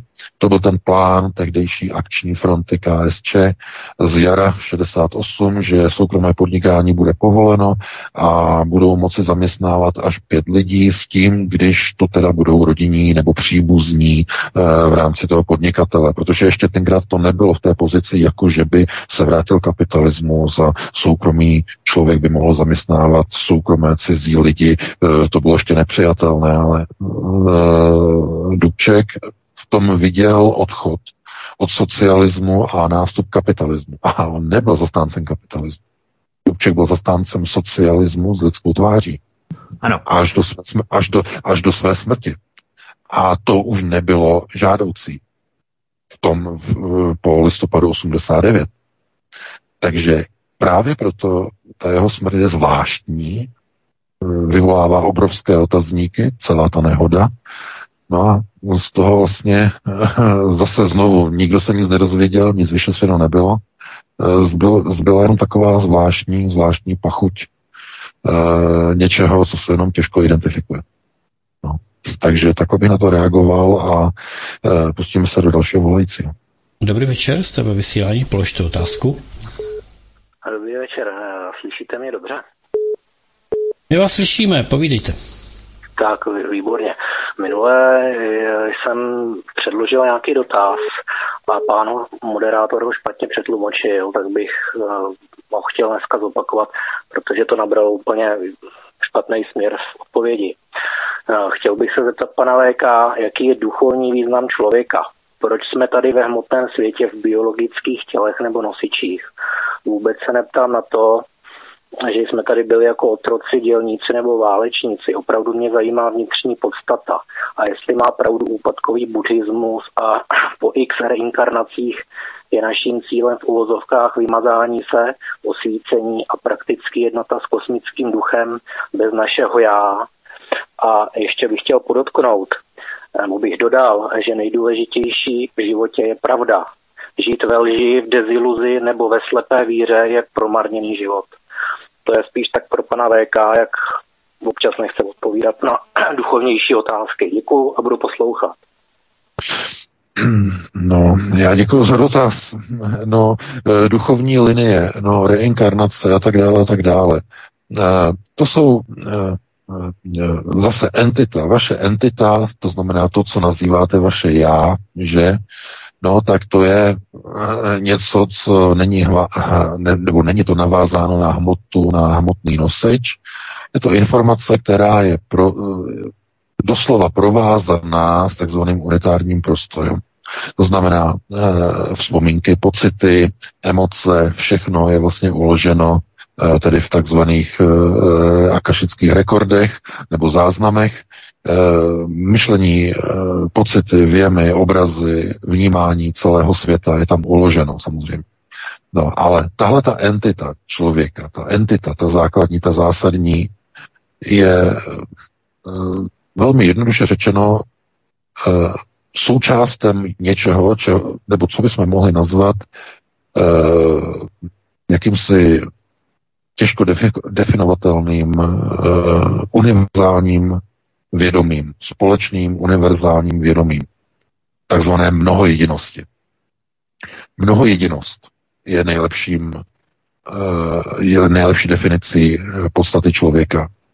No a Někdo říká, že jako když prostě je někdo zamilovaný, tak jako cítí jako spojení s nějakou osobou, že jo, jako by souručenství jako jeden. Někteří, kteří zažili takovou tu lásku jako trám, že jo, taková ta úplně ta, eh, která jako vám a prostupuje a ti lidé jako cítí jako nějaký zvláštní pocit, který nedokážou definovat, říkají tomu láska, víceméně, ale je to, je to takový zvláštní pocit.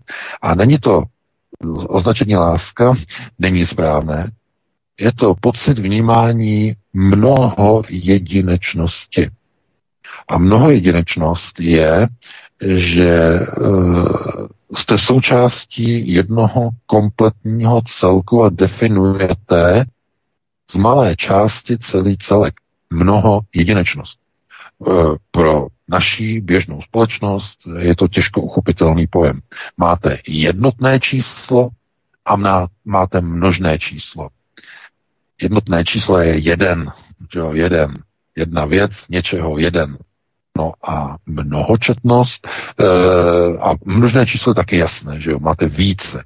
No a mnohočetnost by se lehce dala přirovnat k písku, eh, k soli, eh, k sypkému cukru, eh, ale jenom opravdu velmi vzdáleně. Nebo k vodě, úplně nejlepší k vodě, že mnoho jedinost, to znamená část té vody tvoří celek té vody, ale to je strašně zjednodušený přirovnání, protože v té mnoho mnoho jedinosti eh, té jakoby lidské podstaty, to znamená lidské duše, ať to kdokoliv, ať to nazývá, jakkoliv to chce, chce nebo lidské entity, tak je součástí vyššího celku. A jednotlivé ty entity jsou naladěné na určité frekvenci. A ta frekvence tvoří jejich odlišnost i když jsou součástí mnoho jedinosti. To znamená, jenom jiná frekvence vás odlišuje. Jako když máte vlny, radiové vlny, ale tak jiná frekvence na té hraje jiné rádio, než o kousek frekvenci níže hraje jiné rádio. Ale to frekvenční pásmo je jednolité, je stejné, jenom se nachází na různých výškových frekvencích. Tohle to je možná ještě lepší příměr k té mnohojedinosti. To znamená eh, to společné vědomí celého eh, tedy toho vesmíru, jakoby snaha tedy ke splynutí, je překopírována do každé entity, každého jedince. Je překopírována do každé entity. No a e, podstata e, té společnosti No, tak eh, podle eh, Helsinga, eh, podle některých jeho knih, je vlastní podstatou jakoby života opakování jednotlivých životů, ať už tedy chcete v rámci těch reinkarnací, procházení zkušenostmi jednotlivými životy, experience, zkušenosti s různými typy životu, a tím získávání diverzity a různých frekvenčních rozsahů vnímání a vcítění se do různých lidských e, životních osudů, tak, aby ta entita dokázala modulovat různé frekvence a mohla splynout s tím kolektivním vědomím vesmíru a už necítila potřebu k reinkarnacím. Takhle to minimálně vysvětluje Helsinki. No. Tak, VK už tady je eh, dlouhý, jo. je to, je to, já vím, já vím, je to strašně dlouhý, ale eh, i Helsing to jenom zjednodušuje. To je důležité. Eh, nebo minimálně ta entita, se kterou on jakoby hovořil, měl ten výklad, tak je to velmi silně zjednodušené. Protože ono nejde o opakování něčeho, abyste dosáhli nějaké úrovně a potom mohli splynout s nějakou eh, božskou entitou, ale je to de facto uh, snaha o uh, zase něco, chcete se stát součástí nějakého celku. A abyste se mohli stát součástí celku, musíte se stát součástí jejího frekvenčního rozsahu. To znamená, ta nehmotná, jemně hmotná entita musí získat zkušenostma v životě určitou frekvenci, to znamená skrze emocionální zkušenosti, životní zkušenosti a tak dále, určitou frekvenci, aby se dokázala naladit na ty vyšší úrovně. To znamená, je to průprava, život průprava. Úplně zjednodušeně řečeno. Takže takhle pánovi na to, na to bych odpověděl. No a pustíme se do dalšího volající. Dobrý večer, jste ve vysílání, položte otázku. Dobrý večer, Janek Zablonce, rychlý dotaz. Co dělat eh, s volnými penězi? Eh, v současnosti auto nemá smysl si koupit, euro to jde do kopru, koruna no to vůbec, to je jasný, tak eh, jsem měl myšlenku dát to na dolarový účet, ovšem teďka, co říkal VK na začátku, tak už to taky nevypadá čertví jak s tím dolarem, tak se chci, no, no budu rád za každý, za každou radu. Budu poslouchat. Hezký večer. No, já děkuji za dotaz. No, podívejte se, finanční rady, to je na finančního poradce, který vám ale ještě řekne takovou kouzelnou poučku, že eh, se jedná o subjektivní názory a nelze považovat nebo nenese zodpovědnost za případná eh, špatná eh, finanční a akviziční rozhodnutí. Jo, to znamená, aby potom někdo si nestěžoval, jako že někdo někomu něco poradil on to potom ne, nevyšlo tak dále.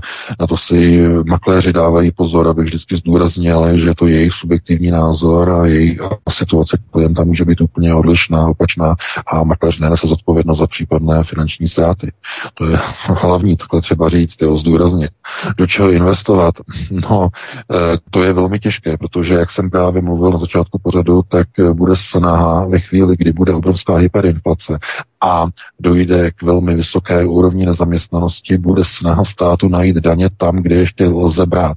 A protože z kapes občanů už nepůjde brát, tedy z toho, co vydělají, nebo e, z výběru tedy korporátních daní, které korporace už nebudou tedy odvádět, protože budou zavřené podniky, e, tak jediné, co zbyde, bude zdanění nemovitost. To znamená, Dneska se může zdát, že nakoupit nemovitost může být dobré uložení majetku, dobrá forma investice. Může se tak zdát, ale vzhledem k tomu, co se chystá, tohle to si nedovolím zrovna nikomu doporučovat. Protože to je, to je realita. To je realita. Ve chvíli, kdy stát nebude mít kde brát, bude hledat uh, asety, které je možné zdanit.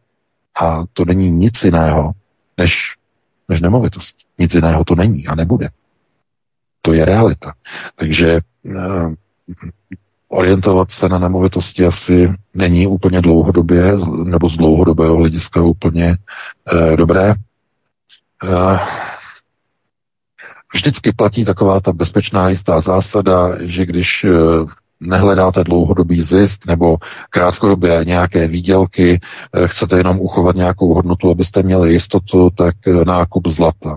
Nákup zlata, případně stříbra, platiny, kovů, tedy drahých kovů, je jednoznačně sázka na jistotu. Jo, to je sázka na jistotu.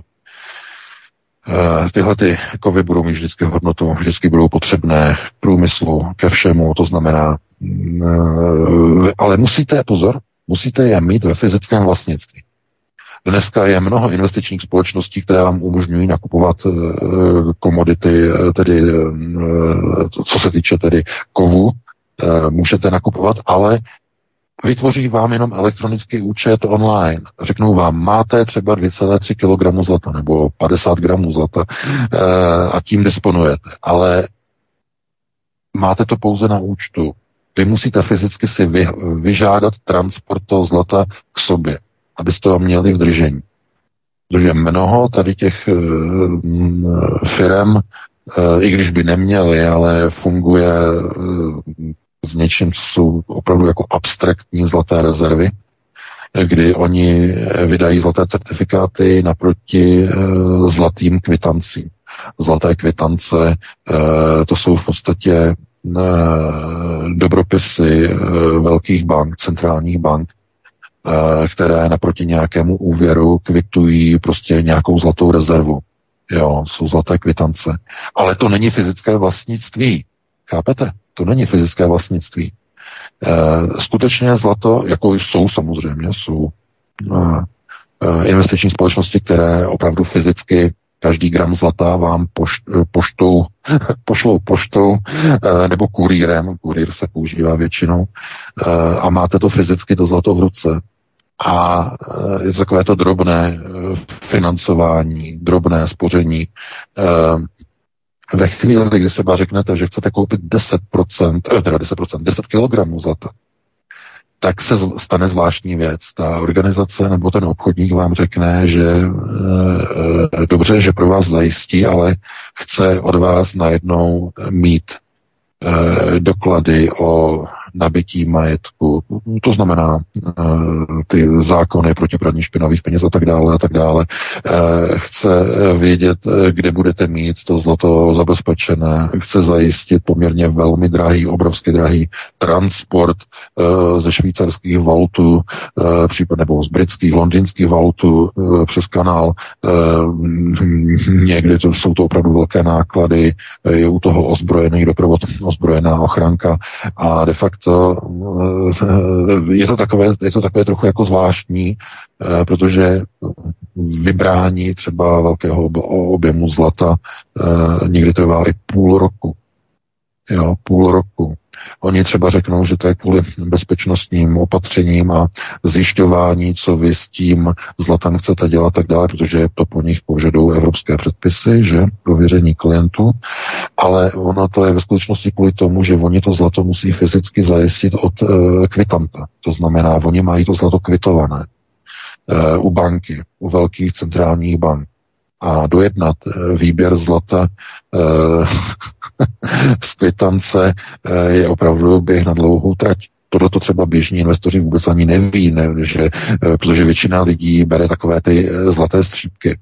Jo, to znamená, máte malý gram zlata, jo, to je to malá destička, úplně mrňavá, prťavá, jo, a myslíte si prostě, kolik toho máte. Tak tady ty drobné střípky, zlaté, eh, zlaté liš, takové ty, ty li, lištičky, maličky, takové ty plátky, tak to ano, to oni posílají vám okamžitě, tam jako není problém. Ale když to přesáhne tu limitu, tu hraniční limitu těch 100 tisíc dolarů, tak oni to zač, začínají prověřovat. Když to přesáhne milion dolarů, tak je tam ještě hlubší prověřování. E, tam jsou ty limity, to prověřování, kdy vám to pošlou a jako prověřují. To není tak jednoduché investovat. Tak.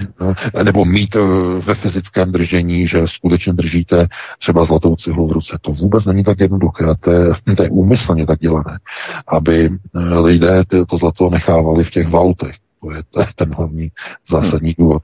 Takže pustíme se do dalšího volice. Já myslím, že takové částky se našich posluchačů většinou netýkají 100 tisíc dolarů. Ale, pan, ale pan, pan, chtěl slyšet, pan chtěl slyšet, takže má, má možnost zvážit. Jasně. Dobrý večer, jste ve vysílání, položte otázku. Ano, dobrý večer. Eh, prosím vás, já bych se chtěl zeptat, jestli pan VK zaregistroval nebo i Vítek před třema měsícema vyšel naprosto přelomový, unikátní dokument, jmenuje se to State of Sweden, najdete to na Ramblu jako napsaný dohromady State of Sweden. A jenom ve zkratce, jestli jste o tom slyšeli, já jenom řeknu, jestli jste si kdokoliv mysleli, že ve Švédsku mají nějaký problém nebo se tam něco děje špatně, tak já vás všechny jako chci opravdu ubezpečit, že až shlednete tady ten desetihodinový, desetihodinový dokument, který eh, vyšel před třeba měsícema, tak eh, si myslím, že opravdu nebudete věřit svým očím. Jsou tam nahrávky z kamer, jako od lidí z mobilu, jaký možný. Eh, opravdu si doporučuju a moc vám děkuji za to, co děláte. Mějte se hezky. Taky zdravíme, posíláme pozdravy, hezký večer. Bohužel já jsem o tom dokumentu vůbec nic neslyšel. VKT ano. No já taky ne, taky ne, tak potom se můžu podívat si to najít a podívat se 10 hodin, to je opravdu dlouhá doba. Takže pustíme se do dalšího volajícího, pokud máme. My se omlouváme, že jsme to tak rychle odbyli, ale vážně jsme to nic neslyšeli, tak se omlouváme, že jsme to vzali takto hopem. Eh, máme dalšího posluchače, Petr. Dobrý večer, položte otázku, jste ve vysílání. Dobrý večer, posluchač z Libně. Já jsem se chtěl zeptat pana VK, eh, Jindřich Rechl před pár dny oznámil, že americké CDC eh, jednohlasně odsouhlasilo povinné očkování dětí mRNA vakcínami ve velmi brzkém věku jo, nevím přesně, snad to 6 měsíců. No a prezentoval to tak, jak to eh, občas bývá, že co je dneska v Americe, tak eh, dříve nebo později eh, bude u nás. Takže jsem se chtěl zeptat, jestli pan VK o tom slyšel, jaký má na to názor, jestli se na nás řídí, řídí opět ta covidová blamáž mm, fantasmagoricko-katastrofická. Děkuji, budu poslouchat. Hezký večer. No, e, otázkou je, jak to bude s válkou na Ukrajině. E, pokud by tam skutečně e, přestali američané dodávat zbraně, otázka téma Ukrajiny by začalo v Evropě uvadat velmi výrazně. V tom okamžiku se obávám, že přijde znovu covidová politika. Znovu nějaká omikronová covidová politika. Možná se zaregistrovali, že americkým laboratořím se podařilo vyvinout velice eh, nakažlivý model omikronu pro čistě, čistě laboratorní účely samozřejmě, no, prostě zabezpečené. Bylo to v polovině týdne, ten, ten článek ze Spojených států. Oni si musí dělat z těch lidí úplně už kozy. Úplně, dámy a pánové, už kozy. Oni už se tím ani netají. Kdyby jim to uteklo těch laboratoří, tak chápete, oni schválně vyrobí e, speciálně uměle, že jo, velice nakažlivou variantu e, Omikronu a jako z, pod, pod záminkou, že chtějí na to vyrobit teda nějaké, nějakou protilátku, která by jako e, i proti takhle silnému Omikronu mohla bojovat, ale ve skutečnosti to je výroba biologických látek velmi nebezpečných pod záminkou prostě vědeckého bádání. Eh, no, chápete, Amerika. Je možné úplně všech. Představte si, kdyby tohle to udělala třeba ruská laboratoř. To by byl řev, to byl křik, Rusové vyrábí biologické zbraně, podívejte se na ně. jo, to je, to je síla. No, takže takhle by na to reagoval, no, s tím se do dalšího volající. Dobrý večer, jste ve vysílání, položte otázku. Eh, dobrý večer, posluchač ze Štatlu. Já bych se chtěl, prosím, chtěl odvést pozornost někam jinam na dotaz z jiného soudku, nicméně mě to zajímá. Eh, zajímal by mě názor pana VK, kdo je zodpovědný za kruhy v obilí. Neptám se na ty kruhy, kde, je, eh, kde jsou stébla zlomená u země, což lze vysvětlit lidskou činností, že? což dělají ti dva v palci v Anglii, ale ptám se třeba, kde jsou stébla zlomená asi tak v polovině což nelze vysvětlit lidskou činností. Asi víte, kam tím mířím. A jestli třeba pan VK tyhle ty vzkazy dokáže, dokáže číst a po případě co znamenají. Tak to je asi tak všechno. Díky za prostor. Naschle.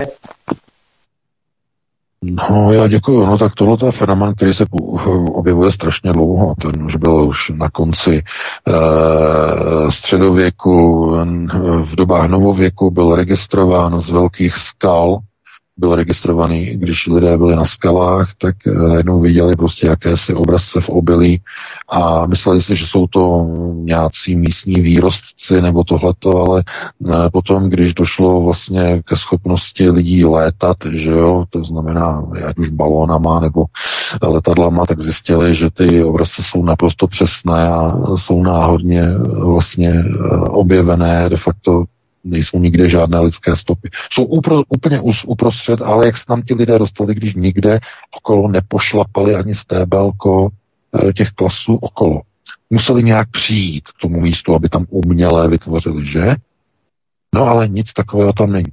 No v moderní době dneska je možné všechno, že by je tam se, uh, sesadili z vrtulníku, že jo, z vrtulníku by je sesadili, oni by tam dělali ten obrazec a potom by je se vyzvedli a potom by to vypadalo jako, že to je nějaké zvláštní, ale uh, rozhodně tady tyhle ty uh, obrazce v některých případech, ne ve všech, v některých je v těch obrazcích naměřená opravdu zvýšená, jednoznačně zvýšená radiace především alfa beta záření, radiace.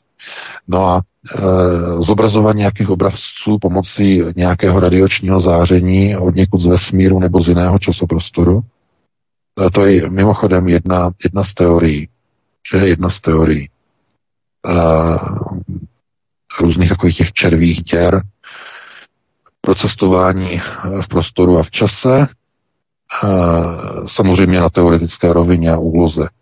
Eh, eh, očekává se, že kdyby tedy bylo vytvořeno nějaké zařízení, které by umožňovalo přenášet eh, objekty na dlouhou vzdálenost skrze tedy nějakou červí díru, tak po stranách té červí díry, toho tunelu, že po stranách by se indukovala obrovská mohutná radiace, která by přenášela svůj radiaci na přenášené těleso. To je jedna z možností.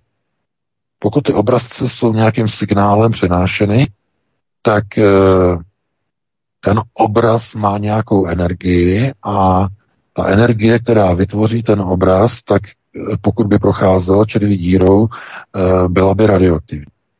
A teď si můžeme, můžeme říkat tedy, co by to znamenalo. No, znamenalo by to třeba to, že existuje někde nějaké vyspělé civilizace, nějaká technologie pro, pro dálkové přenášení vzkazu, nějakých informací, které neumíme přečíst. E, a e, při jejich vytváření vzniká právě tohleto radiační reziduum v tom místě, kde se objeví otvor té černé díry a vytvoří ten obrazec. Znamená to radiační reziduum zůstane tedy v tom obilí. To by potom dávalo jako logický, logický smysl. Ale to už je s velkýma přesahama, to už asi není náplní předmětem tady na našeho povídání, že pustíme se do dalšího volajícího. Dobrý večer, jste ve vysílání, položte otázku. Ano, jsem ve vysílání. Jste přímo ve vysílání, položte otázku. Ano, Byla jste nesmělá, tak zdravím se do studia a pěkný večer, pane VK. Máme tady ze sousedy a sousedy z moravsko-slovenského pomezí tady z hraničního prostoru dotaz na vás. Co si máme Je to Sonja, pod tím? Co si máme představit pod tím, že nám tady druhý měsíc vlastně chodí přes naše pozemky mladí Syřané. Prostě let, letají tady helikoptéry a odvážejí je teda autobusy. Vůbec to nevypadá na uprchlíky. Takže dotaz na vás, jestli co vlastně nás čeká v nejbližší době, nejenom nad v tom hraničním pásmu moravsko-slovenském, ale potažmo v České republice. Ehm, děkujeme teda a uh-huh. budeme poslouchat. Měj se hezky, Soni, ahoj. A VK, vedle Ukrajinců tady máme tady Syřany a arabský svět znovu revival od eh, migrační krize 2015. Znovu, znovu revival, protože Orbán otevřel hranice a vypustil 700 tisíc migrantů do Evropy, to jste možná zaregistrovali, jich 700 tisíc.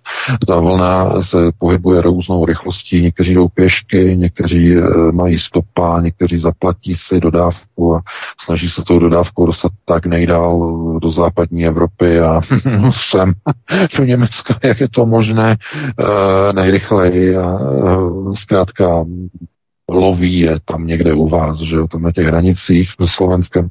No a a lidé se potom na to dívají a říkají si, co se to zase děje. Što slučilo? No, što slučilo? E, začala válka na Ukrajině, Erdogan má určité úkoly, už se nebude starat o migranty, ten má teď jiné úkoly a jiné plány e, na v prostoru takzvané Bezarábie nebo Malé, Malé Ázie, tak by se Turecko by se přezdívalo. E, má úplně jiné plány samozřejmě, mnohem ambicioznější a e, jako za partnera k těm plánům už nemá jako západní nebo bruselské partnery, ale má Moskvu. A, a to je asi to hlavní, to důležité. To znamená, eh, vypustil 700 tisíc migrantů, no a říká se, že dorazí někdy na to pomezí, někde okolo, oni to obejdou, oni půjdou přes Rumunsko, vyhnou se, e, vyhnou se tedy nějakým těm základním těm problémům, tam někde e, na těch hranicích s tím Maďarskem, zkusí to vzít jako přes to Rakousko, z toho Rakouska to bude nějak stočit, že jo, tak dále. Eh, to znamená, z různých směrů, z různých cest se dostat eh, zkrátka eh, do Evropy. Ale pro ně úplně nejlepší cesta, úplně ta ideální cesta, že jo, ta nejlepší, nejkrásnější, tak je samozřejmě přes Ukrajinu, že jo.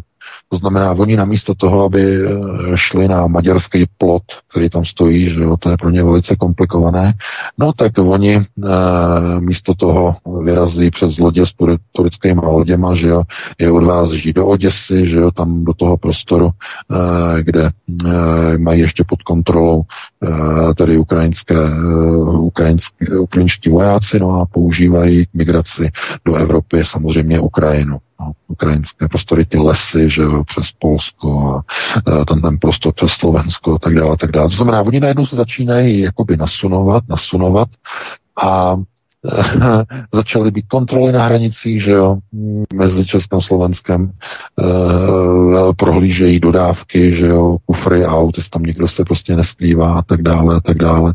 To znamená, v tomhle ohledu e, je využitá situace zkrátka využitá situace, to znamená, oni ty migranty nezastaví, oni zkrátka je nechají nasunout do evropského prostoru a potom e, vznikne iniciativa na jejich přerozdělení.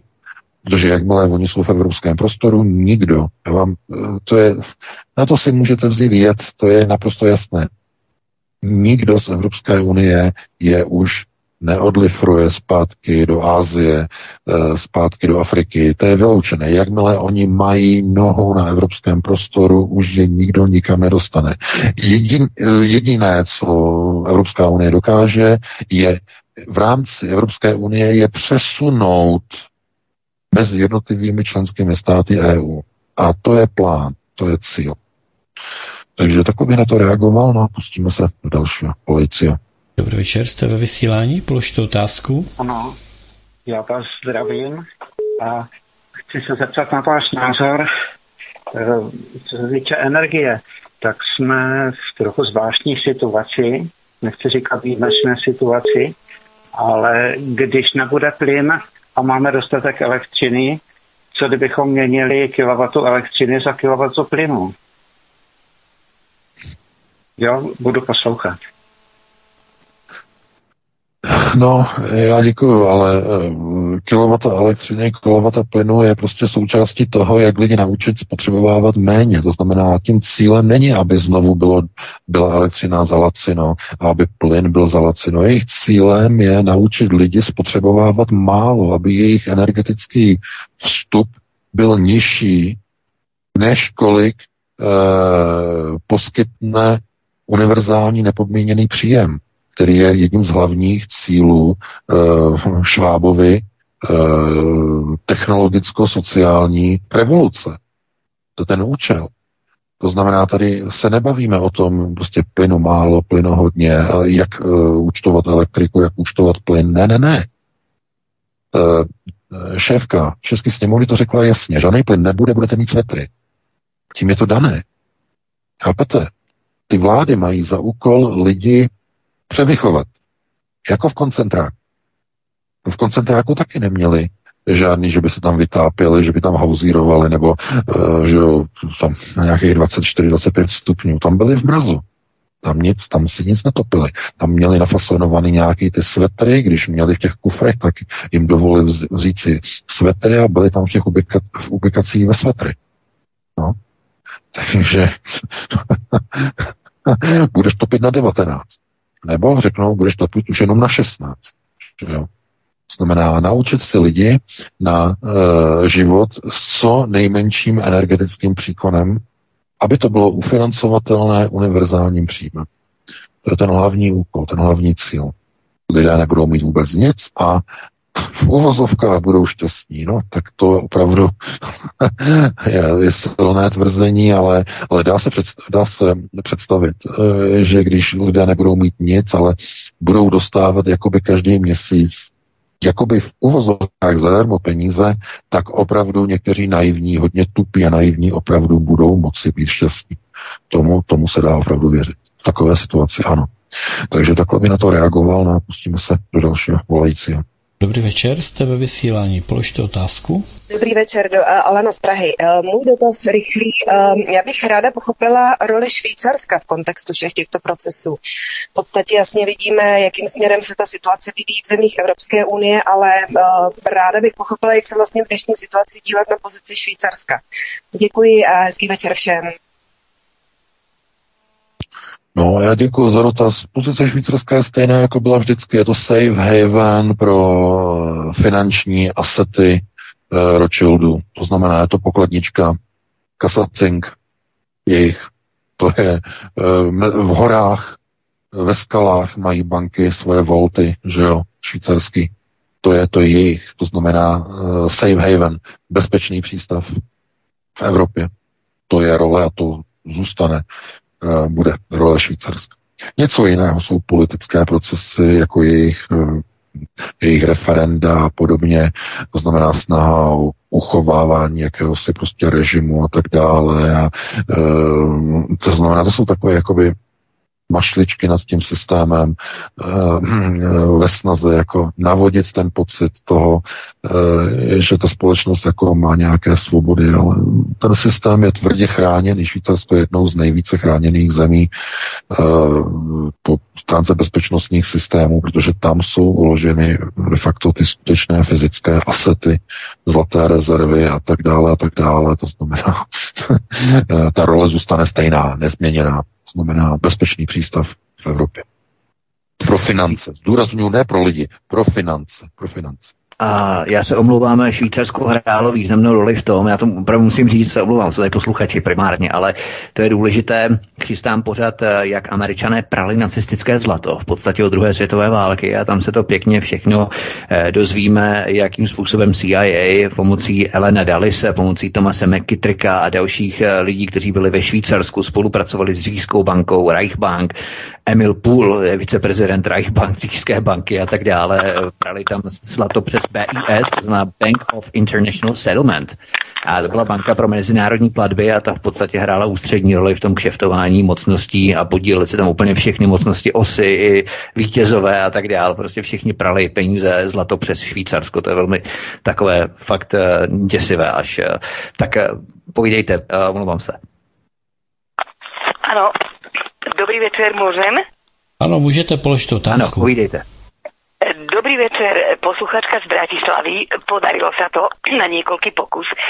Ja si samozrejme dovolím e, oceniť prácu veľmi stručne a povedať jednu najnovšiu informáciu, ktorá zaznie, teda je napísaná na hlavnom denníku, že dnes NAKA odviedla 10-ročného alebo o niečo viac staršieho školáka z podozrenia, že spáchal terorizmus alebo už nejaký útok, verbálny pravdepodobne, pretože nikde sa prihlásil alebo vyjadril k tomu,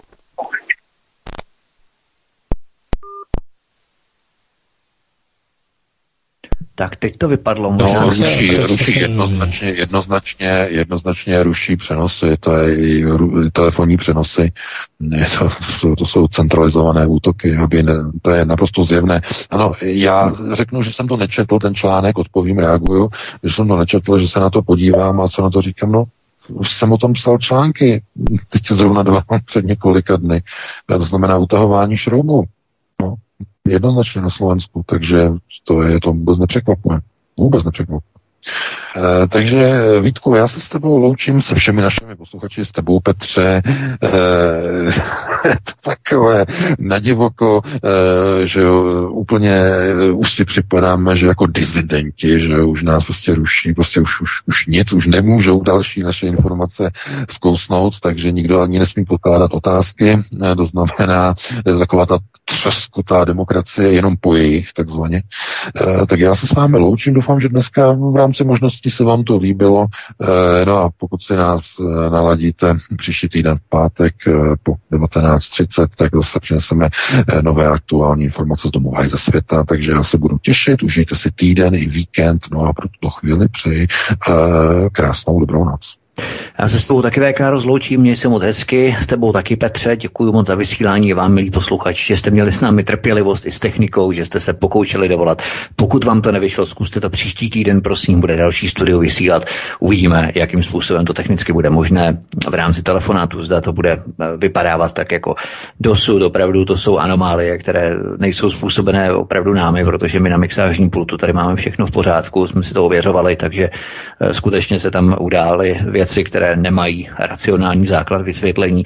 Každopádně se s vámi loučíme, děkujeme vám také, že se hromadně přihlašujete, registrujete na kanál Odyssey, to je velmi důležité protože na eh, YouTube blokují opravdu i další, pořád další a každý týden eh, slyším a čtu, eh, koho všeho dalšího blokují na YouTube, to znamená, že tam opravdu zůstanou sluníčkářské debaty takového toho ulízaného, učesaného, přefiltrovaného typu, o což my opravdu nemáme vůbec žádný zájem, takže pojďte na Odyssey, necenzurovanou platformu, velmi důležité, velmi jednoduchá registrace na jakoukoliv adresu, nikoli pouze Gmail, ale na jakoukoliv adresu, seznam centrum, cokoliv se to může zaregistrovat a můžete samozřejmě komentovat a dělat tam všechno to, na co jste zvyklí na YouTube. Takže to by bylo všechno, mějte se krásně, hezký večer, případně dobrou noc.